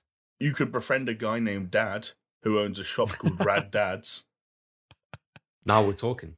Business opportunity. Franchise. So you're in a dress, grinding a rail, talking to Dad at Rad Dad's. Okay. I think we really have filled out Jonesy's pastimes. My aim is to own a shop called Rad Dad. I think you're already a Rad Dad, Jonesy, in my heart at least. Were you going to ask something, Chris? No. I was going to say something, and I'm thinking better of it now. Do you know what? That's fair enough. I will say that that's it from me on OlliOlli World. It's one of those games where, especially if you played either of the previous two, if you look at that trailer and you're like, I want some of that in my life, even to play in 5 or 10 minute increments, it's there for you, which might be desirable, Jonesy, because there are other games on the market at the moment that might desire as much as 500 hours of your time, which is not the case in OlliOlli World. I will just say, I know we're jumping around a little bit here, but how are you progressing through the bleak and weary world of Dying Light 2? I'm progressing pretty well, I think. I'm one of the reasons I haven't played as much Sifu as I might well have done is because I have been playing Dying Light Stay Human. It's a weird one, Dying Light. So I watched a whole load of the reviews for it before I actually played it, and I was a little bit apprehensive about what some people were kind of saying. You know, when you sort of hear a game's one trick, so they were sort of suggesting that the parkour was fantastic, and then outside of the parkour, that the story and the characters and all of this stuff was pretty terrible, which isn't something you want to hear going into a new game, especially like an open world game where you have to talk to a lot of people and, you know, get side quests and go and do interesting stuff. But I've been really enjoying it. It's definitely got sort of an old open world, like Far Cry 3 kind of feel to a lot of what you're doing. You know, you're going to towers, you're climbing them in interesting ways, you're like parkouring up them, and then you're opening a little box and connecting some wires to like bring a little area online. Like, that's. Hang on, I thought you said you'd been playing Dying Light 2. I have been playing Dying Light 2. I thought but actually, for a second there, I thought we were both trying to finish Far Cry 6 before we moved. But then that's even that stuff even though it feels dated and a bit kind of like, oh, wow, like they've decided that they wouldn't go with new and they just go with like hacky. It feels fine in the game because the main, I suppose the main like enjoyable factor about the game is that the world is cool. The parkour is on point. You can navigate the world very, very nicely. From going like jumping from rooftop to rooftop. And where they have put some new kind of fleshed out stuff, which is interesting, is in the parkour as opposed to, you know, that kind of open worldy stuff, which we've all seen before. So, for example, there'll be a crane with like a beam hanging off of it and you can run and jump on the beam and it will move under your feet as you sort of like run and leap to another building. So that stuff is all very cool. I agree with what everyone said about the parkour. As for like the characters and the story, it's not that bad. Like, it's not as bad as a lot of people have said. It's not quite as... I want to say some of the reviews I've read were downright like, oh, this is shit. Like, this stuff is crap. They've also... Sorry. Well, I was going to say, didn't you think that some of the reviews were kind of like treating this as like, I don't know, a game from like a massive studio? Yeah, maybe. Maybe they were kind of thinking that it should have been an all singing, all dancing, like every level. But I think that they were... It was more that they were just very critical of maybe some of the story element side of it and the character side of it, which I didn't play. So I'm not like, I haven't finished it or anything. I'm only sort of, I'm probably like, I don't know, 5 hours in, 6 hours in, something like that. Oh, Jonesy, you've got 495 hours to go, mate. I've got a lot to go. But even like to the point I'm at, I'm like, even with some of the side characters and, you know, meeting people around the place, it's very much like open world game fare. Like, it's, some of the missions and stuff are kind of stupid and some of the things you have to do. But already, one thing I will say is I have bumped into quite a few occasions where it's like you have to decide what you're going to do. Like, are you going to kill this guy or are you going to be his friend? And I think we talked about before where Jamie said you end up with all these games then rather than branching and becoming, you know, like actually having like 1,000 different options, they kind of have mini diamonds that kind of have you always feed back to the same point. I can see already how this game's going to do that. Like, you might interact with someone and kill them. You might interact with somebody and be their friend, but you will get a different like unlock or a bonus or something from someone. Yeah. You do a mission in a certain way and you say that they're great. Like, and you, yeah, mate, go. Sorry, I was going to say I've already heard people who talked about the idea that there are like different factions within Dying Light 2. Like, there's the kind of sort of like more the anarchistic sort of like free people, and then there's the slightly more authoritarian, like, hey, we're the police of this world kind of faction. And there are situations where even with if you side with the kind of the anarchists and with the renegades or the paragons, yeah, every single time, yeah, like even yeah, like if you they actually are the paragons or the yeah, even if you side with the paragons, like every single time you're asked to make a decision, there'll still be a mission 25 hours in where you have to team up with the other faction, and they'll just like crack on like you haven't like given every single water tower to the other team for the last 50 hours. So, but one thing I will say that I think is going to develop in the game is I will give them a little bit of a pass for in that sense is when I first, you know, the stuff about this game, it made it suggest like the factions were these completely separate entities and you could effectively build the world in the vision of one faction versus the vision of the other faction. And that hasn't materialized is what I think a lot of people have said. But actually the game itself, there's not as much of a delineation between the groups. So, for example, the peacekeepers and the people of the bazaar like live and like work together. Like the peacekeepers protect the people of the bazaar, but the people of the bazaar are like they don't really like the peacekeepers. So it's not quite as separate. So I don't think it's going to be quite as weird that you still have to work with both sides. Like, so early on, there's missions where the peacekeepers will ask you to find out information about something, and you can choose to help them. But even helping them doesn't mean that you can't still work with the people from the bazaar. Like, those two things do kind of work. Some of my favorite things about the game so far, though, that I do think are really cool are the way that they incorporate, like, obviously it was in the first Dying Light, but the day-night cycle. So in the day when you sneak into a building and it's just full of like they're undead and they're like asleep or they're moping around and you can try and like get in there and get like, you know, unlock, boxes with cool stuff in, and you get these like containers that buff you and give you skills and things. But then going there in the day is just no go. So then you have to go back at night. And some missions are explicitly like, no, you've got to do this at night. You feel more powerful in this from the get go than you did in the first Dying Light. It's not quite as like, oh shit, I'm scared of everything. You do feel from the get go like, oh no, you're a badass melee like dude who can chop heads and pop zombies. Like, it's not a problem. But yeah, no, very cool. And I'm really enjoying it so far. Okay, cool. It's interesting as well that you make that last point when, again, I feel like one of the things I have heard in a lot of places is that, like, oh, I've played this game for 7 hours and I opened the skill tree and it became very clear that this was a skill tree that was designed to be, you know, completed and filled out over the course of tens of hours. Like, oh, it's so slow. I've played 6 hours and I've got 2 parkour skills. You know? I've got 2. I think I've played about 6 hours, 7 hours. I've got, I think, 2 parkour skills and 2 combat skills, and there's like maybe 30 of each of those things. And there's also like you're leveling up your health and your stamina at the same time, and you just cannot do certain things in the game until your stamina is high enough. You guys would love it because it is like Breath of the Wild. You climb up buildings, and when your stamina runs out, you just fall off. So you'd be all about that. No, you're absolutely right. That is annoying. What I mean is you're powerful in the sense of from day one. When you get into that environment, you can have a ruck with the zombies and you can hold your own against a group of like 10, 20 of them. It's not that difficult.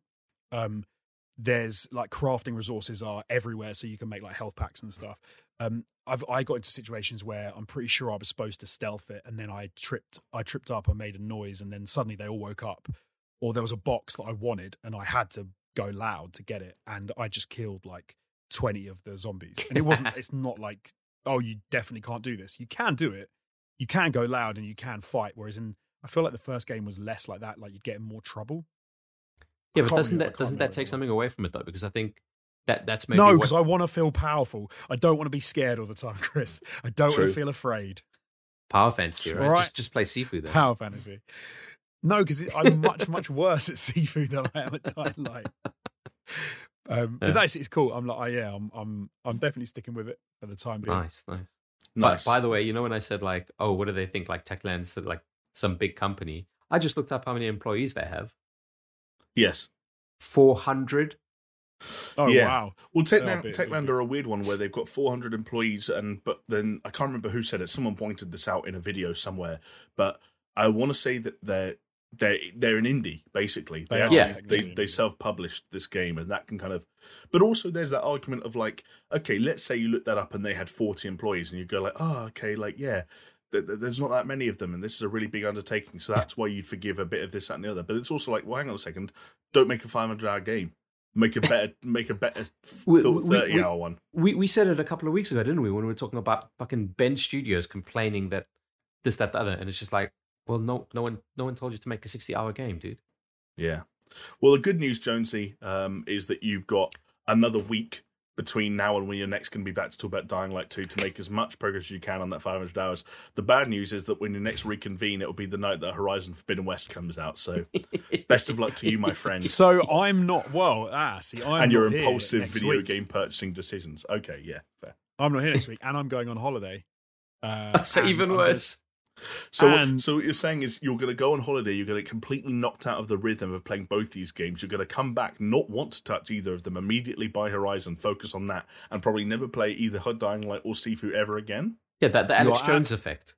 You're absolutely wrong, because A, I've already got Horizon on the pre-order, so it's already on its way, I don't need to buy it. And secondly, when I say I'm on holiday, I'm going to stay in a family member's house on the sea. There's not much to do, and I'm taking my PlayStation 5. Nice. So okay, I'm actually thinking that, and I'm going with my parents, which means childcare. So I'm hoping that I get to. So you're gonna sink a few hours into crack up the old trailer to carry the PS5 all the way there. Yeah, joke about its size. Yeah, I'll have to strap it to the roof. I love Jonesy at this point not being in denial about the fact that he's just going to replay Lego Jurassic World 7 times over the course of that one holiday. As you bring the PS5 with you, but getting it to yourself is that's a different story. Do you know what's hilarious? Is like, so my record on finishing games is not great. Like, I'm pretty average probably. With you've been doing games. Way better recently.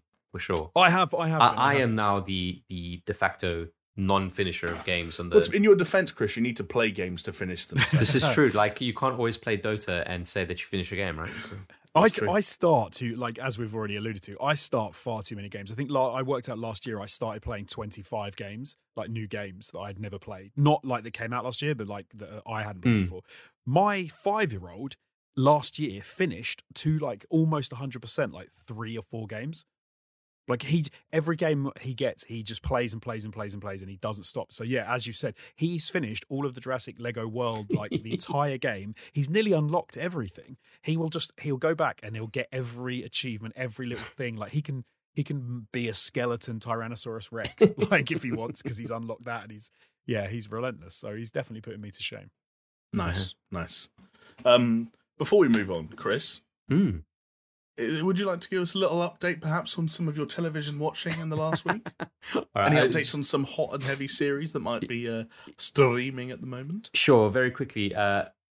Caught up and finished Book of Boba Fett, which is an interesting one, because I can't remember if I spoke about it before, but the first couple of episodes are pretty fucking shit, to put it lightly. And then it kind of almost turned into, oh, we're not making Boba Fett anymore. We're making The Mandalorian, like 2.5, and then it became a lot better.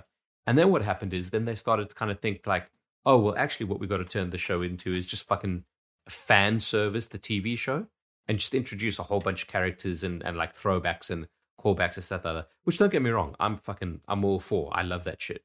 But does it make for necessarily good show? Not really. I will say that in the finale, though, some cool shit happens, like. Some cool stuff that you want to see happen, but at the same time, like for half of the episode, and the other half of the episode was just like bullshit, and you're just like, I don't care about this. This is stupid. This is childish. This is moronic. I don't care. But on the other side, you got fucking Boba Fett. Star Wars. Yeah. On the other side, you got Boba Fett fucking riding a Rancor, fighting droids. You're like, yeah, boy, I'll take that any day. I saw a GIF that someone shared from the series, and it looked so shit. It's like there's some honestly Jonesy Yeti thing, and he like knocks it away, does a spin, and then does a shoot something, and it looked like some awful 1970s TV show. Yeah, that's in the finale. Like some of the decisions they made on this show, fellas, like it defies logic. It's like you've got the one of the most recognizable franchises on the planet, and. You make this show? It's bizarre.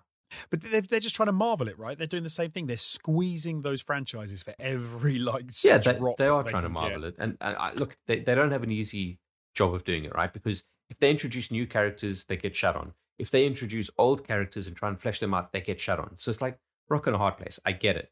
Like my personal perspective is we didn't need to fucking continue on Boba Fett. Like we have The Mandalorian as a Boba Fett facsimile or replacement that is doing exceptionally well and critically acclaimed. There was no need for Boba Fett. Like, if you want to bring him, I don't know. It's one do you think things. That they did they bring Boba Fett, like give him a series because of the Gina Carano situation? Because they were going to give her a series, right? Oh, they're giving everyone a series, Jonesy. But then obviously she got fired. So I'm wondering. No, but they're just giving that. Honestly, like.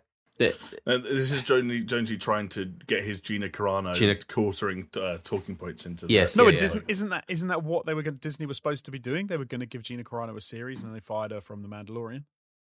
They were going to, or she was going to be part of a series, not like starring a series. She was, I think. Oh, I thought she had her own series coming up. Well, she, part of an ensemble, I think, called Rangers of the New Republic, but I think that's been canned. But they. I wondered if they canned that. No. Fett was because like, they were like, "What are we going to do? Make a Boba Fett series?" No, literally, they'd like greenlit like 10 different TV shows, and that was one of them.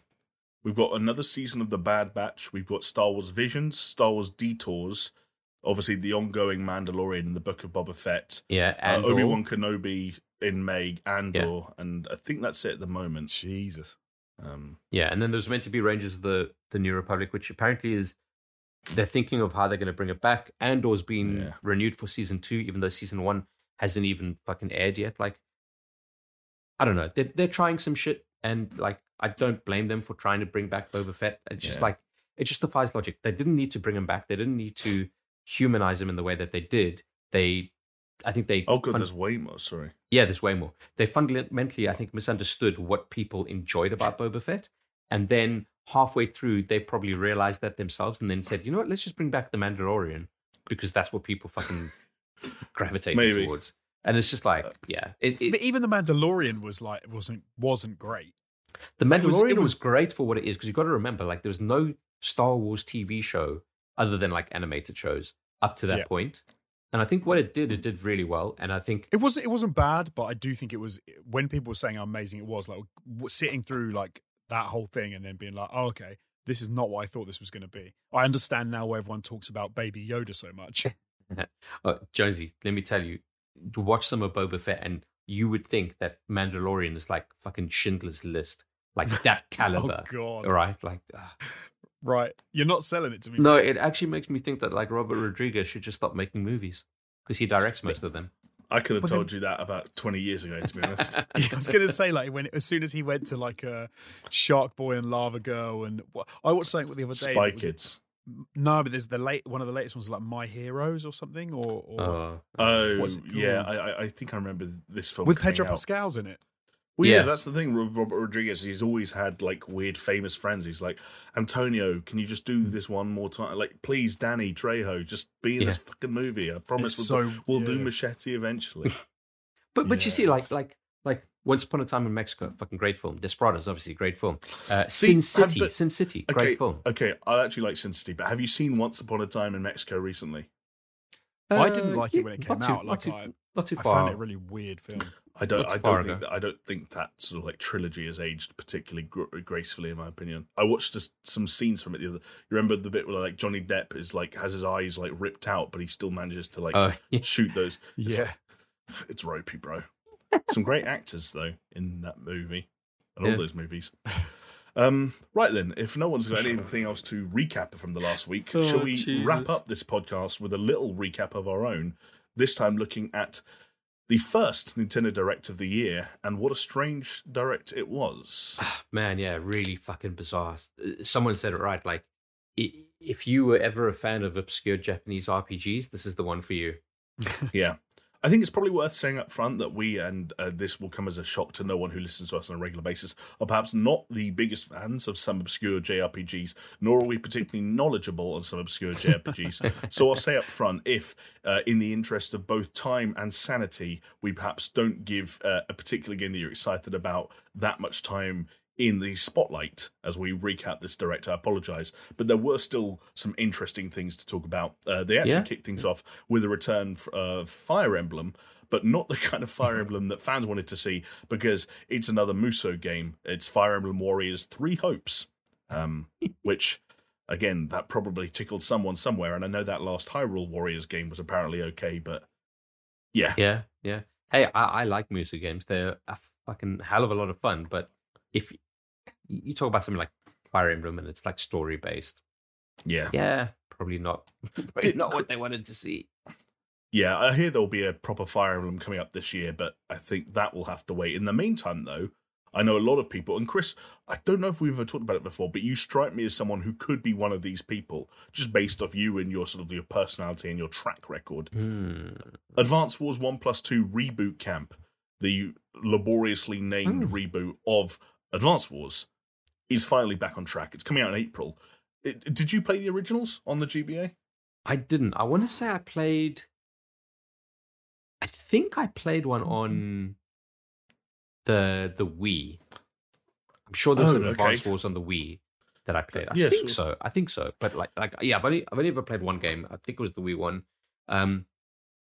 It's okay. I especially stuff like this, like you talk about remastering these original ones with like fucking limited stuff. There's another game that later on that they fucking... I feel like that was half the Direct, is series that had lots of entries, but one specific entry was always revered for one specific reason, and Nintendo never went back to it. And now they've realised that if you go back to it on the Switch, you print money.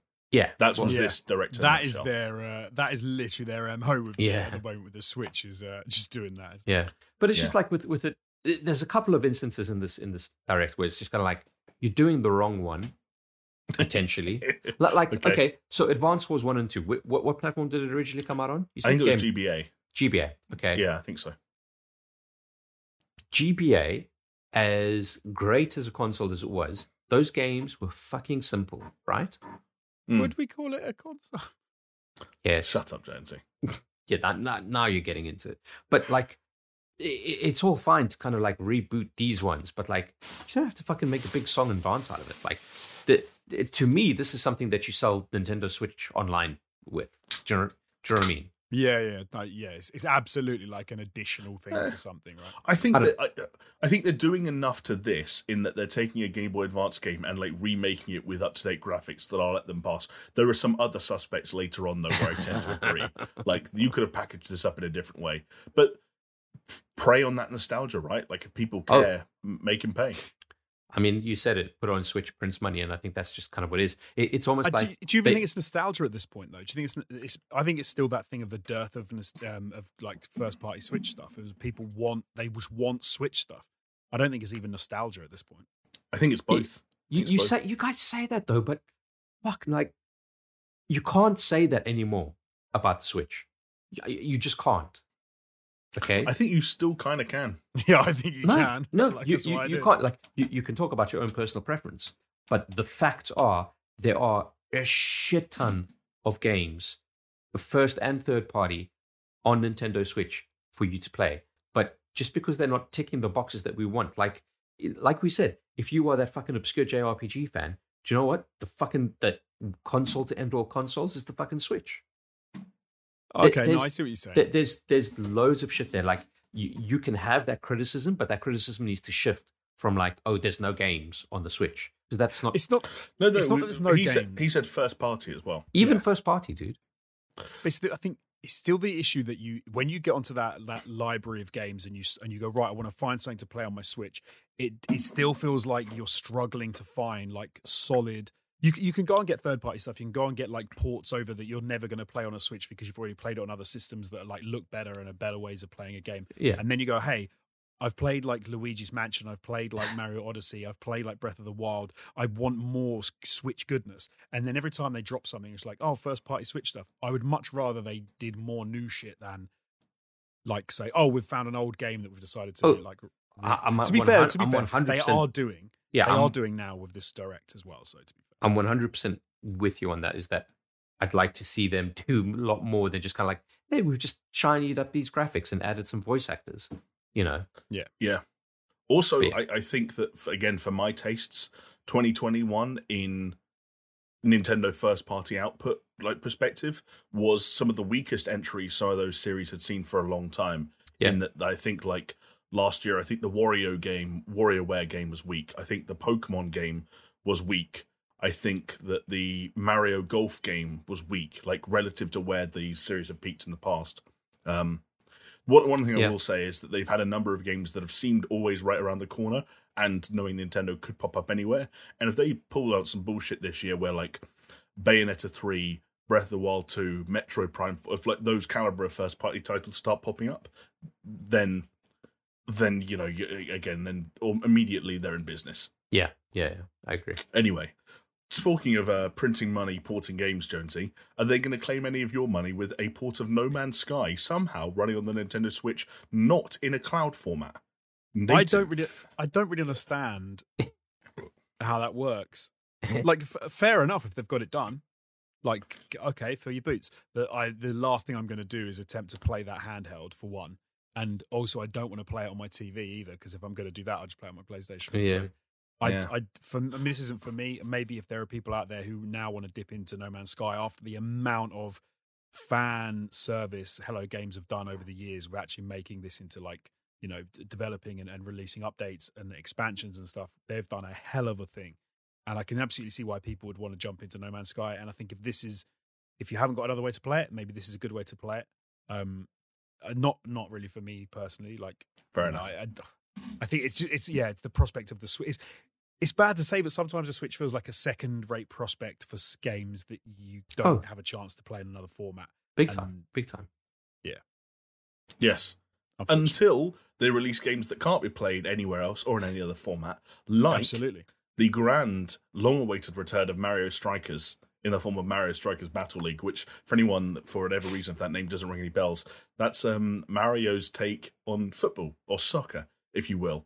And I'm very excited to see it come back. Not because it's particularly good. Like, I had that GameCube one and I loved it a lot, but it like it's not a great football game. It's just really cool to see Mario and co take on like a 5v5 footballing game. Like it's odd. It's fun though, because it's got like power ups and shit. I played the one on the Wii.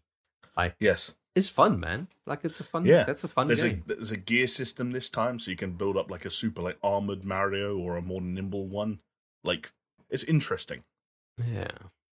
One thing, though, that I think is perhaps slightly less interesting for you two, just purely based on the fact that I don't think either of you picked up the second one on Switch, in spite of the fact that it was critically...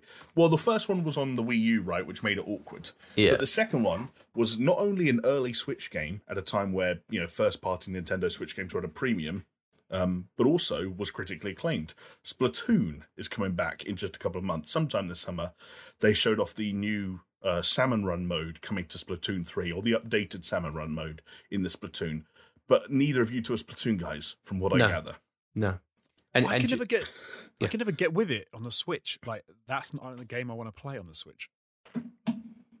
The type of game, do you know what I mean? Like, it does kind of strike me as a game that, like, if you play it and you get it, like, it's fucking great. But you got to try it. Can't just have an opinion on it without trying it.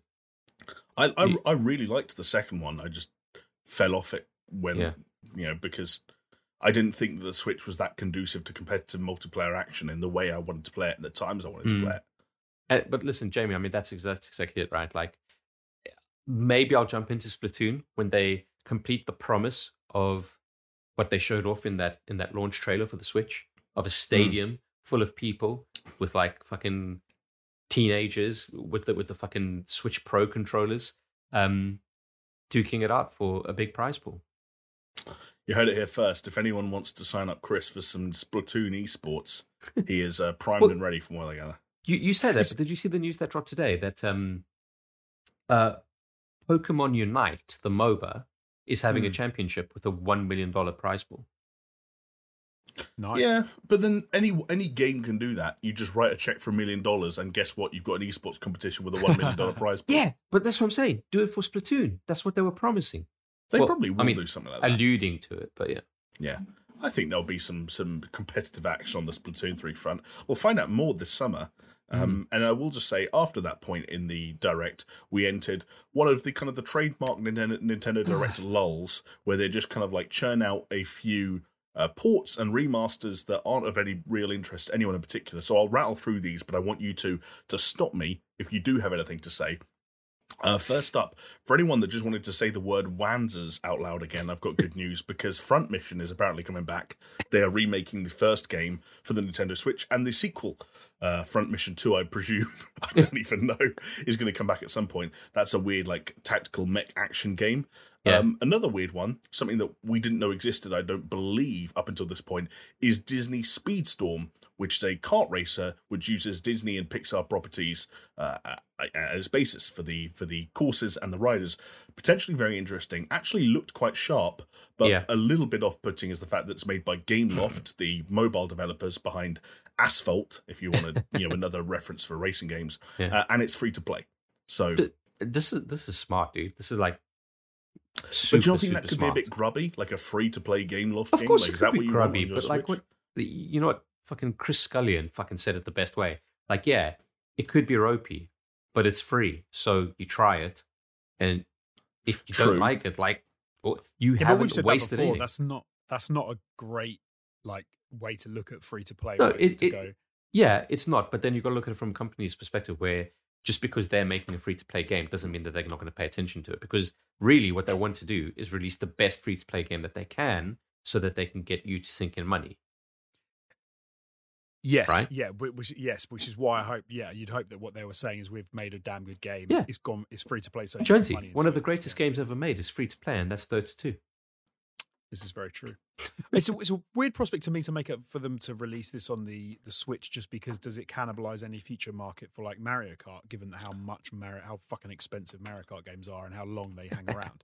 Like if this is successful and it does work, surely why would you buy Mario Kart 9 or whatever it is when it drops? I think we're going to get to a bullet point later on the Direct that suggests that Mario Kart 9 is not as imminent as some speculators would have wanted us to believe a couple of weeks ago.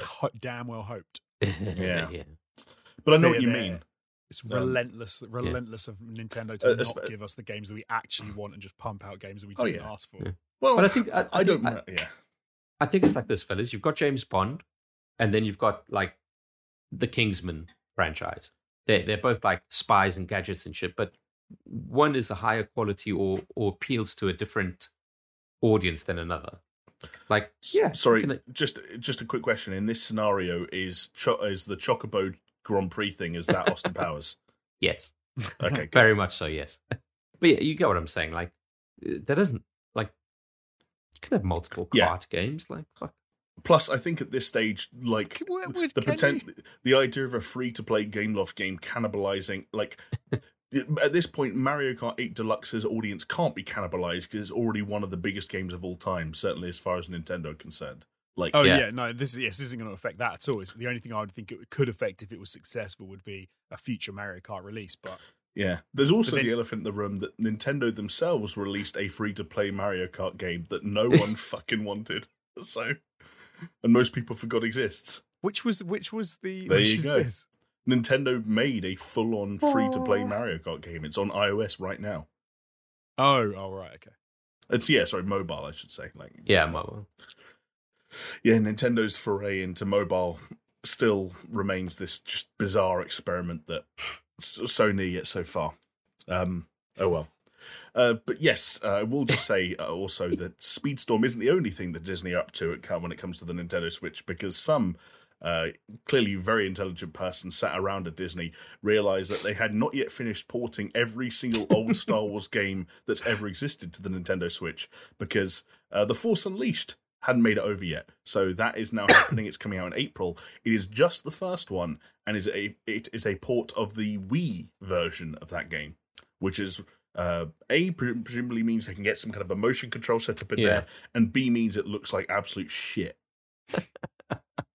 But why didn't they just... I mean, I know why, but they should have just bundled it with Force Unleashed 2.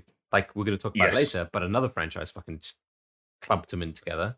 You know, like we all know what you're doing. You're taking games that are very easy to port onto the Switch, and you're putting them out there because you know that lots of people have Switches and people want games to play on them. People are going to buy them. Like, just make it as appetizing as it can be, please. Yeah. Don't make me individually buy the Wii version of The Force Unleashed. Make it the 360 version and bundle it with the second one, for Pete's sake. Yeah, but they can handle it. This point, it is just like they're mopping up everything that they need to just, they can go, we can resell this, no one bought it before, now everyone's got a Switch. Honestly, Jonesy, that feels what this fucking Nintendo Direct was. Yes. One caveat, though, I will add, though, is that some studios are not simply happy to port their games. They are happy to port them with HD Rumble and touchscreen controls, as is the case with Assassin's Creed The Ezio Collection. So if you ever wanted to play those three Assassin's Creed games that came out fucking over a decade ago on the go, well, there you go. You can now. I think this is cool. And I'd be really kind of like intrigued by the HD Rumble, because not even Nintendo's fucking doing HD Rumble like as a first party fucking producer. So it's like, that would be cool, because HD Rumble, I've said it before, it's sick, fellas. But like, no one uses it. Yep, you can roll the Joy-Con back and forth and figure out how many balls Ezio has. I just love that the biggest benefit we're talking about with the Ezio collection on Switch is the fact that your controller's rumbled. Like, that's the biggest plus. But yeah, okay. Yeah. Anyone who didn't play those games when they came out can now play them on Switch. Assassin's Creed 2 and Assassin's Creed Brotherhood are two of the best Assassin's Creed games. So yeah, exactly. And you say that like the fucking GTA trilogy didn't sell 10 million copies. I'm not saying it's on the same level, but like, there's a thirst for shit like this. Yeah. The break-even line on some of these ports must be so abominably low. That's why this stuff gets signed off. And they just say to themselves, hey, the only marketing budget we need is give Nintendo enough money to put us on a direct. And enough people will see that we're porting this game and subsequently buy it that we've broken even easy. Yeah, I'm gonna need to like get one of these games at one point, because I can't. Every time I hear it, and maybe it's really unfair, I just think it must be such a horrible way to play that game. Like, when you say to me, you can now, on the Switch. Like, what I'm thinking in my head, because I'm thinking there's no way you're playing that on a TV because it's gonna look like trash. So you're gonna play it handheld, right? And then the idea of playing it handheld, I mean, maybe it is, like, maybe it's the commute thing. Like, you can get on a train, you can get on a bus, you can get on a plane, and you can play it like that. And maybe that's a cool way to do it. But I need to give it a try, because it mustn't be as bad as I envisage it being. But I just think of these as being the worst ways to experience some of these games. But hey, maybe I'm wrong. Maybe they are great ports and they're fun to play and they're wicked. I know one particular port or one remaster that is coming to the Nintendo Switch that a lot of very passionate people on Twitter will definitely tell you you're wrong about, Jonesy, is Chrono Cross, which is the critically acclaimed JRPG that released on the PS1 back at the turn of the century. It is finally coming back. It is getting remastered for the Switch. It's getting packaged in with some weird fucking text-based adventure prequel thingy that I don't even know if it ever saw the light of day back in the day. But put it short, I don't know about us here. Chris, you're probably the most knowledgeable, I'd guess, because you're in the kind of the JRPG scene on the PlayStation 1 following Final Fantasy VII. But this seems like a big deal to a lot of people. I think it is. I never played Chrono Cross, but I think obviously it's got its fans. But this is an example of what I would imagine a majority of the fans would say is they've done the wrong one. Right, you're thinking Chrono Trigger, yeah. And like I said, like I can't necessarily judge because I haven't played Chrono Cross, but from what I saw, I'm just like, oh, you've literally, I mean, I might be wrong, but this is how it seemed to me. You've literally just ported the PS1 game. They are calling it a remaster, but I'm not familiar enough. But do you know what I mean? Like, looking at the stuff that they showed off, it's just like, you know what? You're right. It looks like a fucking upraised PS1 game. Like, congratulations. Like, what are we doing here, fellas? Like, but see, that's like, you see, you were saying, oh no, what are you talking about? They've got loads of Nintendo Switch games. You can't say that anymore. You can't say that they haven't got any games. It's like, yeah, but so many of them are like this. So many of them are ports, remasters, like, oh, an up-res version of an old thing. Like, that's what they keep doing. That's what there's so much of. Yeah, but I think there's degrees. Look, I'm sure this will be like really well received by the fans of this game. But yes, to me, it just looks, I don't know. It just like, It almost makes me think. Sorry, it almost makes me think that like Square Enix are like the smartest idiots in the room. Is the only way I can put it. That they do shit like this. Like, there's no other way that I can kind of. I guess it's difficult without the reverence, because one thing about Chrono Cross that does seem unique is that this is not a thing that's been sort of like ported to other random consoles over the course of the last 20 years. It's not like this has been on Steam for the last 7 years, iOS and Android for the last 4 years, and now it's on. This is like a thing where, no, this is acclaimed, you know, of the time at least, to have been one of the most beloved RPGs, you know, some people have ever seen played, and it's finally making something of a return. And it is something of a remaster, even if it's not that grand one. Yeah, it's like, if you want to play it, like, hey, you can play it on your Switch, and that's good enough for what they're imagining these people to be, these fans. But I just look at it and I'm just like... Fair enough. Well, do you know what one thing we can look at it as, which is perhaps more interesting for our tastes, is it's another tick in the column of the NVIDIA GeForce Now leak list. This did appear on there, and it has now reared its head. So make of that what you will, folks. Another thing that you can make of what you will is the game that Nintendo chose to fill the patented Nintendo Direct meme slot with. That's right, because everyone had got all their chuckles out of the way when it came to Chris Pratt being cast as Mario. We needed a new meme. We needed a new meme format. And with that, Nintendo have given us Kirby and the Forgotten Land, which was the already revealed and already shown off sort of upcoming 3D Kirby game.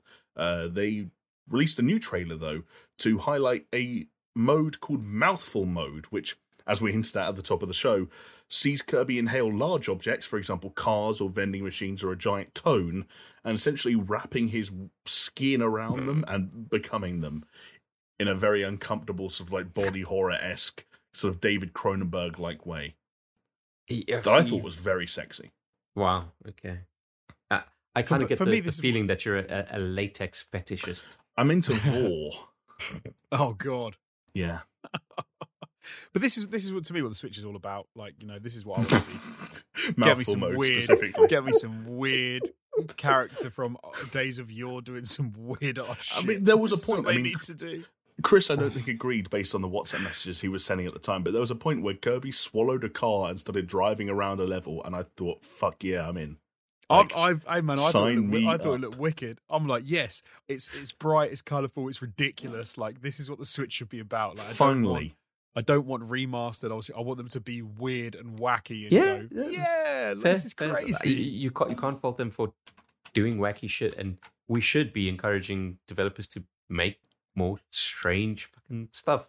Like, the Switch is about fun, right? Yeah, that's the main thing to me. Is it's a console that's about, like, it's Nintendo, even, it's like fun. I thought for you it was about dinky games or rinky dink games or whatever. Dinky little games are fun. They're fun. That's what they should be. That's why I don't care about like JRPGs from olden days getting remastered and put back on the Switch. I want to see some rinky dink fun with some bright colors and Kirby eating a vending machine and then spitting cans at people. Like, that's what you want. I mean, I haven't played Chrono Cross, but from what I know of it, I haven't seen anyone inhale a car.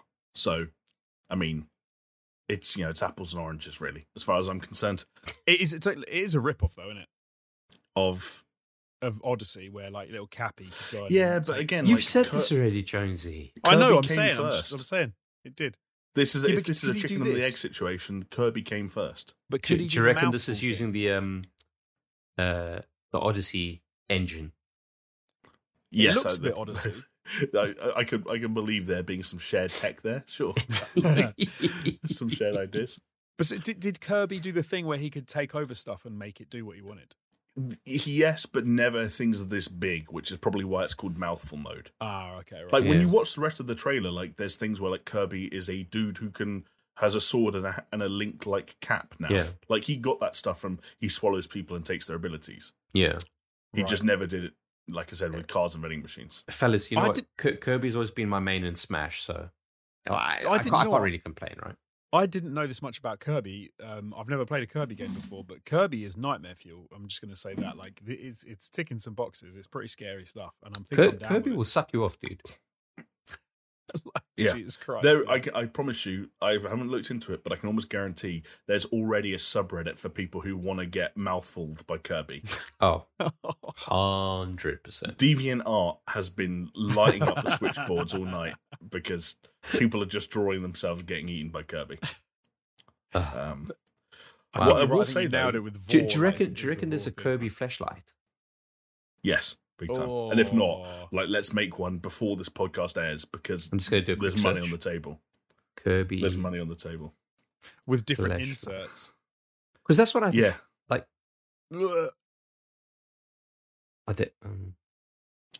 I feel like Chris has just stumbled on a Google search he now wishes he didn't make. Either that or he's aroused. Second he typed in fleshlight, it went to his history and just found Asa Akira fleshlight. It's just like, do you want to buy another one? Yeah, I've worn through my other one. Yeah, it's just got a hole on the other side. It just goes straight through. it's like a sock with a hole at the end.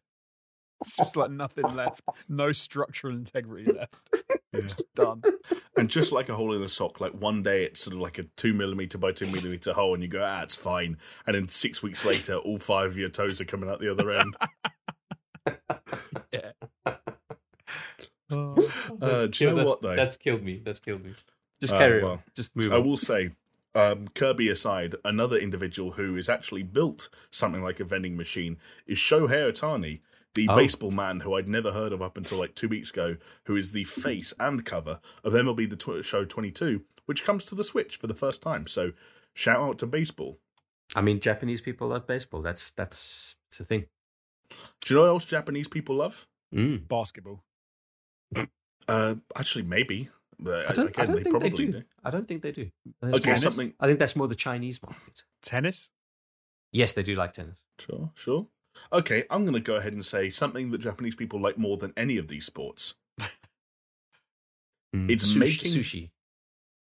They love sushi. Well, maybe not sushi. They do like sushi. Again, maybe or is it? Do they like it, or are they just good at it? There's a difference, you know. Ooh, or is there just that expectation? So they're just kind of like, sushi. Oh, Japanese. Oh, we're the sushi guys, like us. Like, I don't like tea or fish and chips particularly, but you know that's. I wonder if they do get pissed off at that. I wonder if they do think of it like that, like, you all eat sushi, and they're like, no, we don't, mate. We eat loads of other stuff as well. And there's us banging on about sushi. Well, yeah. Anyway, go on, Jamie. What were you going to say? What the joke that I was going to try and make was that the only thing that Japanese people love more than sushi and baseball is making games that aren't actually that good, that they can sell to weebs in America who overrate them to beyond any extent that we thought was possible. And I think the primo example of that in the history of video games happens to be Kingdom Hearts. Oh, big time! And this is my biggest a little bit of a meander, but my biggest worry with Final Fantasy VII Remake is it's going to go the fucking Kingdom Hearts direction. Oh, my goodness, Chris. I hope for your sake it doesn't, because the Kingdom Hearts direction took on a whole new meaning over the last couple of weeks, over the last couple of months, actually, as Nintendo and Square Enix have revealed more about what Kingdom Hearts on the Switch looks like. So for anyone that hasn't seen it, basically all the various latest editions of the Kingdom Hearts game, so you know how it's now like 1.5 HD and 2.5 HD. Yeah. So it's not just Kingdom Hearts 2 anymore, it's all that shite. They are all coming to the Switch, but despite the fact that half of these games are fucking PS2 games, they're coming to the Switch as cloud versions, and not only that, they are being gathered up together and sold in one fucking fell swoop in something called the Integrum Masterpiece Cloud Edition, which is £80 in the UK and $90 in the US. And so, what do you get in that? But when you get you get 1.5 something or other, 2.5 something or other, 2.8 something or other, and 3. Do you get Dream Drop Distance Remix? I'll put it this way: I think you get most of the. You get every single Kingdom Hearts thing that's coming to the Switch at once. Including and it is 3. Cheaper. I think it's including 3. If you get 3 as well. It is cheaper than buying them all separately. Yeah. But it's still a lot of money. If you get 3 as well, that's not as bad as I would have thought. That is a lot, though. There's a lot of money to drop on that. Cloud Edition, though, fellas. So if you go down, if you go into the tube, you're fuck out of luck. Yeah. It's a lot of game, even if we're going to talk up the fact that the price tag sounds ridiculous on paper. But you're right, it's the cloud edition part that I can't get over. Like, half of these games are PS2 games. Do the work. Port them. If The Force Unleashed can make it over, fucking Kingdom Hearts can, okay? Hey, there's something else that's going to come out in a bit that's like, if you can put this on the fucking Switch, like, you can put anything. I will say, I do kind of want to play Kingdom Hearts 3. No, you don't, Jonesy. I do. No, you don't. I don't want to spend £80 on it. I want to spend the £10. I will say that it is Kingdom Hearts HD 1.5 plus 2.5 Remix, Kingdom Hearts HD 2.8 Final Chapter Prologue, and Kingdom Hearts 3 plus the Remind DLC. Which sounds to me, apart from like handheld versions of the previous game, of some of the games, entries here and there. Yeah. I think that's just about everything on the console side of things. I'll also say that it is currently on sale. So RRPs for $90, currently on sale at 72. I don't know what that is in GBP, but that's still a chunk. That is a chunk. Cloud version, I'm not interested. The second that you say cloud version, it's like, but that's annoying as fuck. If you hey Jonesy, do you want my sealed copy of Kingdom Hearts 3 for the PlayStation 4?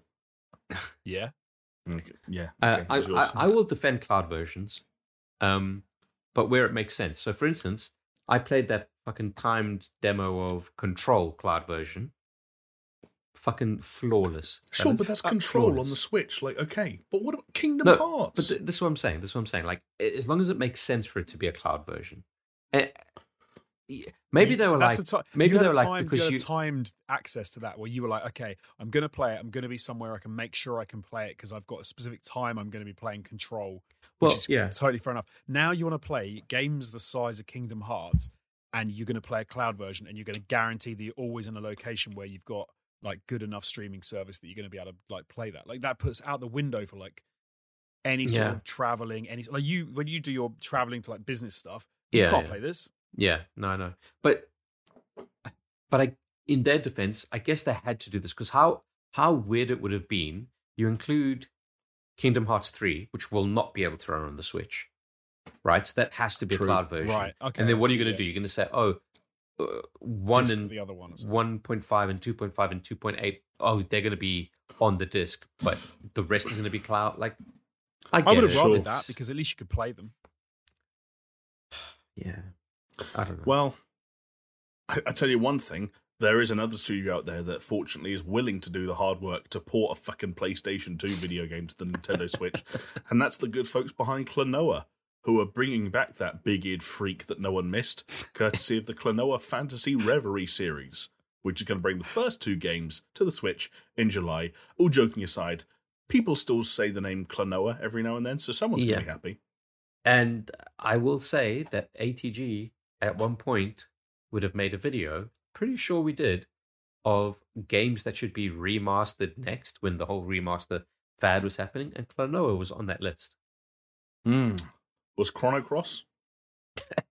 A Chrono Trigger probably was. Probably, actually, yeah. We were quite good at getting the weeb games in there because we knew it would make some people happy. Like when we were like, we made a whole big pitch about Parasite Eve, and it's like, yeah, people are going to really dig this. They did.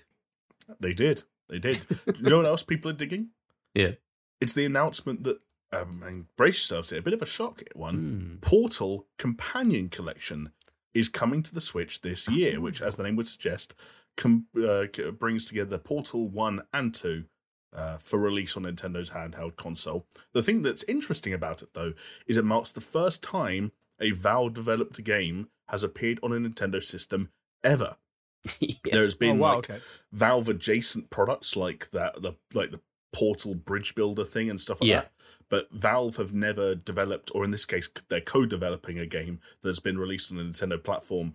They are working on this with one of NVIDIA's internal teams called Lightspeed Studios, who are apparently the people behind the RTX version of Quake 2.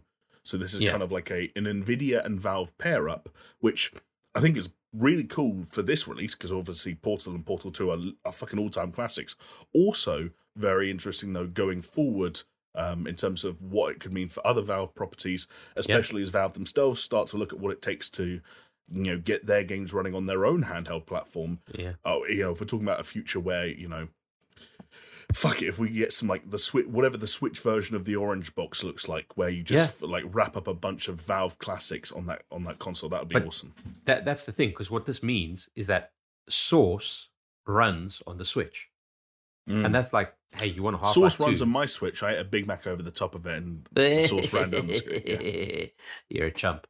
But the reason why it's co-developed by NVIDIA's internal team is because they worked with Valve to get, I think it was just the original Portal working on the NVIDIA Shield.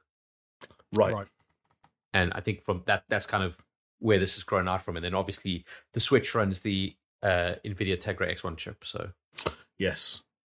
I think this is cool, though, like, Portal on the Switch is pretty sick. I'm going to reverse everything I've said and said that's cool. Yeah, any place you can play Portal is good. If it was just Portal 1, I'd be like, meh. But Portal 1 and Portal 2? Like, Portal 2 is fucking... Yeah. Like, top tier. Top shelf, buddy. Yeah.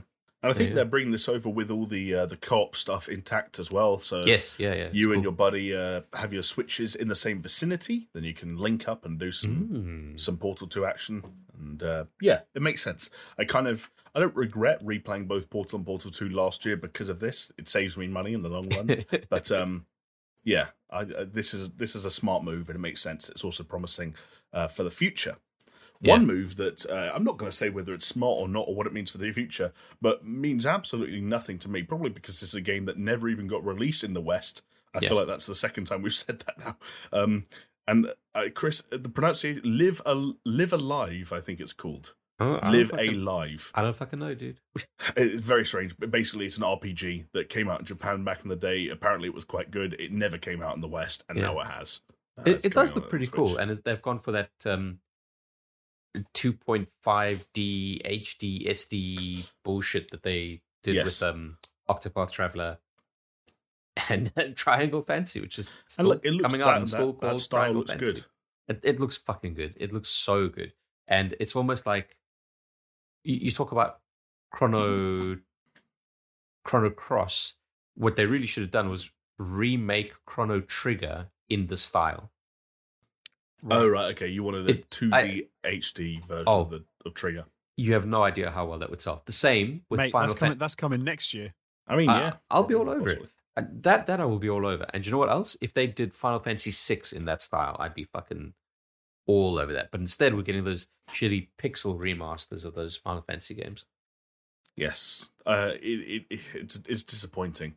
But there were some things that we could genuinely get excited about in this Direct for one reason or another, even if you didn't actually want to play the fucking thing, because, lads, we finally have a reason to put our wrist straps on and to anticipate what is, I hope is going to be one of the most memorable soundtracks of the entire year. Oh. Because I don't know if you heard the news, but sports is back. It went away for many years. As we all know, sports just disappeared off the face of the earth, and sports are officially back, courtesy of Nintendo Switch Sports, which feels weird to say, but it is, of course, part of the Wii Sports lineage, if you will. Hell Can you call it a sequel?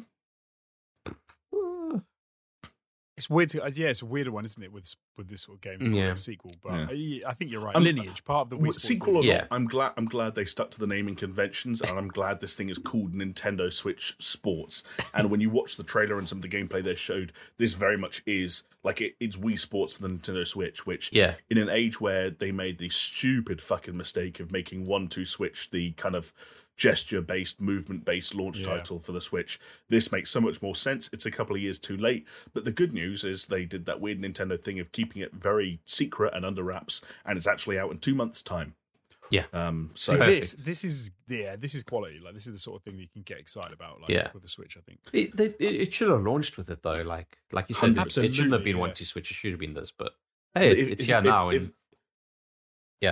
If they had launched this with the Switch instead of 1-2 Switch, and we can assume this is either both A, good, and B, the motion elements work just as well as the Wii, on the Joy-Cons as they did with the Wiimotes, then this would have sold tens of millions of copies already. Yeah, and they also would have sold extra Joy-Cons.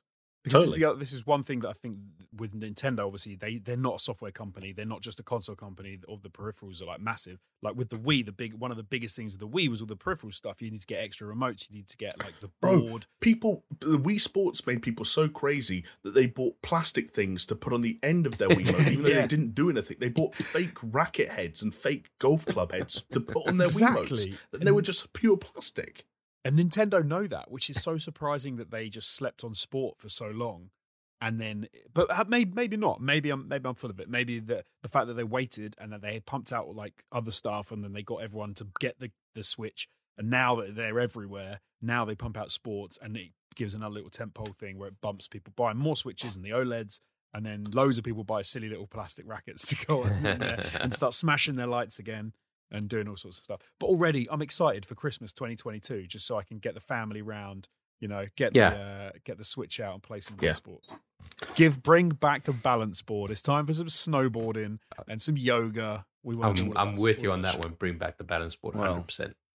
We'll see. There's no balance board yet, but there is going to be kind of a Wii Fit. What was it called?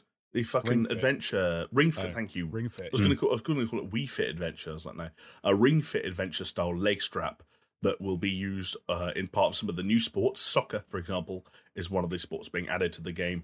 Other new sports include volleyball, which we got a little look at the gameplay of, courtesy of our two hosts, and badminton. Although I will say that a few fan favourites do return, like bowling and tennis. That said, anyone super passionate about golf will have to wait a little bit longer. That's coming in a free update a few months down the line. And by the way, Chris, speaking of HD 2D and styles like that, we did actually get another look at the aforementioned Triangle Strategy, which the game that for some reason they chose to never change its name. There's a demo out now, which I think did some good for Octopath back in the day, but I don't know. But don't you remember there was that demo that they released for this game, and it just didn't land. Everything about this isn't landing for some reason. Man, and even with this trailer, it's just you haven't changed the name, and it's still kind of got that super stifled kind of writing. Yes, it's just like this. Oh, I don't know. On paper, it should have been a fucking home run for me, but it's just worse than the sum of its parts, as it were. Yes. Just like how, on paper, the idea of playing a game like Cuphead on the go sounds like it could be fun, until you remember how big the analog sticks and the Joy-Cons are, and you realise, actually, no one wants to fucking do that. But you will have another opportunity to when the delicious last course comes out on the 30th of June. Do you want to know how stupid I am? It took me until yesterday to realise that delicious last course is DLC. Yeah. Well, do you know what? I just realised it now. There you go.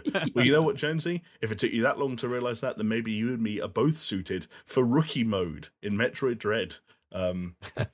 Because the title, which, hey, I'll be honest, I struggle with some of its more difficult moments, did get an update, a free one at that, which has added the rookie mode, which makes the game easier, and a dread mode, which not only makes things harder, but actually means that you die in one hit. You basically have to play the entire game without getting touched once by anything. That's insane. That is ridiculous. Yeah. But I'm assuming that it's not like an insta-fail mode. Well, it's like you can reload a save or whatever. I don't know. It must be. But that just means it's a pain in the arse.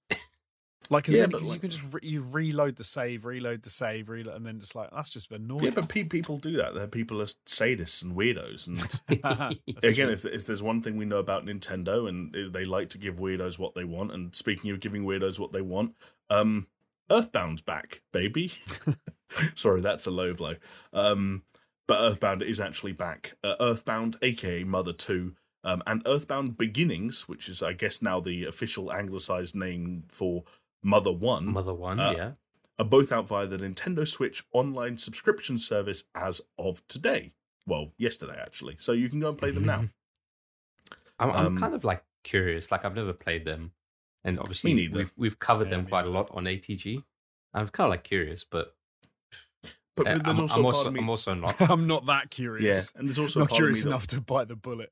There's also a part of me that wonders how much of the mystique around Earthbound in general is owed to the fact that the Mother 3 situation is so strange and has been so strange for so long, and it gets this this weird aura around it that it's something it's not. I understand that they were important, influential games and far more interesting than they looked on face value, but still. I haven't signed up to that service yet, and I'm not going to now. This isn't going to make you. Do you know what else isn't going to make me sign up for the Nintendo Switch online service? What? The prospect of 48 new tracks being added to Mario Kart 8 Deluxe. But that's a 4 and an 8. But they've got Coconut Mall. How can you not be... To be enticed? Fair, that is one thing that is somewhat enticing, is these are all classic tracks from previous Mario Kart games being brought forward for Mario Kart 8. And they are kind of being drip-fed out. I think it's 6 weeks of 8 courses, or maybe the other way around, 8 weeks of 6 courses, starting at some point this year and apparently running all the way up until next year.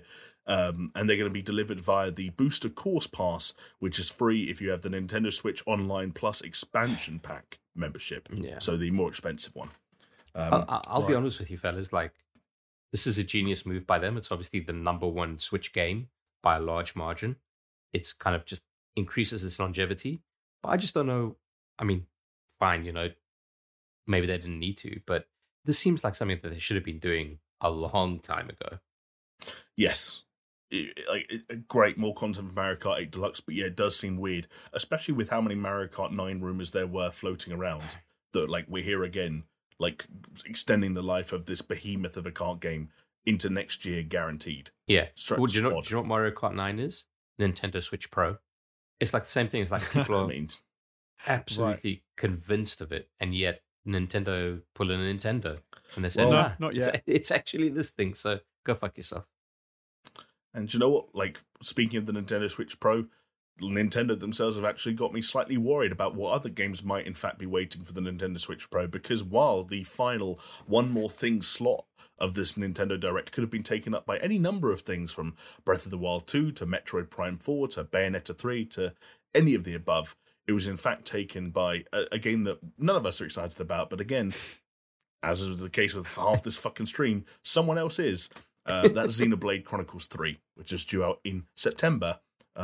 Xenoblade, from what I can gather, home to luscious environments that probably aren't as fun to explore as they are to look at, and the worst English accents that you've ever heard from people that somehow are actually English. Honestly, that's maybe the thing that puts me off this series the most. Again, on paper, it's something that should be a fucking home run for me and my interests and my tastes. But I just was never able to get into the first Xenoblade Chronicles, and 2, they just went all weird with the swords that were actually people, and then the voice acting, and this is just flutes and voice acting. It's no thanks, keep it. Yeah. I'm out. I don't think this is kind of weird. I think really the answer was in front of them the whole time, which is you don't take the idea of swords and make the swords people. You take the idea of, can the protagonist somehow inhale the swords or engage some kind of a mouthful mode where they can eat the sword whole and become the sword? I like that already mouthful mode has become like something anything can do. Like something needs a mouthful. Other games are going to, they need a mouthful mode. They need to just engulf it in a giant mouth. I want fan art of Jonesy doing mouthful mode on Chris. No, I don't want to see that. I do not want to see that either. I love how I have enough nightmares at night. Okay, because in my head I can envisage that, and do you know what it is? Because it's like, you're still standing there, fine, but there's just this giant gaping maw around you. Don't say gaping. And then you can see their eyes at the top looking over, and then their teeth at the bottom under your feet. Do you know what? I'm going to say it, because Xenoblade Chronicles marked the end of the Direct. I think mouthful mode might have been the most fun and interesting thing to come from that whole fucking stream. I'm excited about things like Nintendo Switch Sports and the Portal Collection. Yeah. I'm on team mouthful mode. Yeah, I'm all about the mouthful mode. It's a weird one, man. Like, I'm sure for so many people, this was like a really decent Direct, and by all means, it was a decent Direct. But I look at this Direct, and like, while there are some games that excite me, honestly, I'm not going to pick up any of these. Brutal. Fair enough. And with that, it's the fucking honest truth. Direct. And you know what? Like, out of the three of us, I'm the one who's probably most JRPG inclined. Yes. Oh, I'm not touching any of those JRPGs. Yeah. But like, I know, Jamie, you know, like, you've obviously expressed interest in Kirby. Mario Strikers on one. Mario Strikers, potentially Jamie sports. Jamie has expressed interest in Kirby. Yeah, heard it exactly. First. He wants to get mouthful. Next week, Jamie's going to be mouthed off by Kirby, and then he's going to have to clean him out like a fleshlight. Oh, yeah. Big time. Just get a little cotton swab in there and... No, it won't. It'll be holding by the hair a handful of soap and water. Hair? Kirby's little head. Kirby doesn't... Where his hair would be, his little scrunchy skin. Now that's clean-shaven, like, baby. Yeah, I don't know if Kirby's got like the kind of skin that you could grab by the handful. It doesn't look that elastic. Mate, look at him being all mouthful. What do you mean he's not elastic? He's pure elastic. He is pure elastic. True, actually. Okay. Now you're really selling to me the idea of a Kirby being pure elastic. You can get your full arm in Kirby and you see it coming out the back. My wildest dreams are coming through. Just scrubbing it. Rubbing it with metal, the bubbles coming out, and Kirby's there like... Ugh. Do you know what? At the risk of awakening our audience as inner perverts, that's actually what I want to know from the folks at home is, if you could engage mouthful mode, what would you consume? Wow. Oh, okay. Yeah, I like it. I think I'm envisioning a lot of comments are just going to say Jamie's cock. You don't have to engage mouthful mode for that, I'll be honest. You just regular mode. It's not much for a mouthful, Chris. Jonesy, that was a suggestion for the folks at home. You don't actually have to sit there contemplating what you would eat in mouthful mode. What would I consume in mouthful mode? Your reflex bow. And you could do it like, you know, sometimes you take like an orange quarter and you put it in your mouth and it's a big smiley face. But you do a massive smiley face with your reflex bow. Good idea. All right, well, that's something for you guys to dwell on, and we've got something for the folks at home to dwell on. But in the meantime, that was the end of the Nintendo Direct, and that means that this is the end of this week's episode of the Super Show podcast. So thank you both so much for joining me on this voyage and for staying up so late. We probably should try and break this habit at some point, but it doesn't seem like it's going to happen anytime soon. Fuck it. Next week, 1 hour podcast. You heard it here first, folks. Next week, 1 hour podcast. Stay tuned for that, because that's going to be landing on the YouTube page, so make sure you're subscribed. And if you're watching us there now, you can like this video and leave a comment. And hey, why not head over to patreon.com/supershow, where you can pledge as little or as much as you'd like to help us make sure that we can keep coming back week after week, draining all the energy we have and talking about sort of... essentially fellatio, let's be honest. Like, there's no point in beating around the bush anymore. And on that note, I say thank you very much for watching and or listening. And with any luck, we'll see you again, same time, same place, next week. And in the meantime, happy mouthful moding, folks. Bye. Go suck yourselves. Goodbye.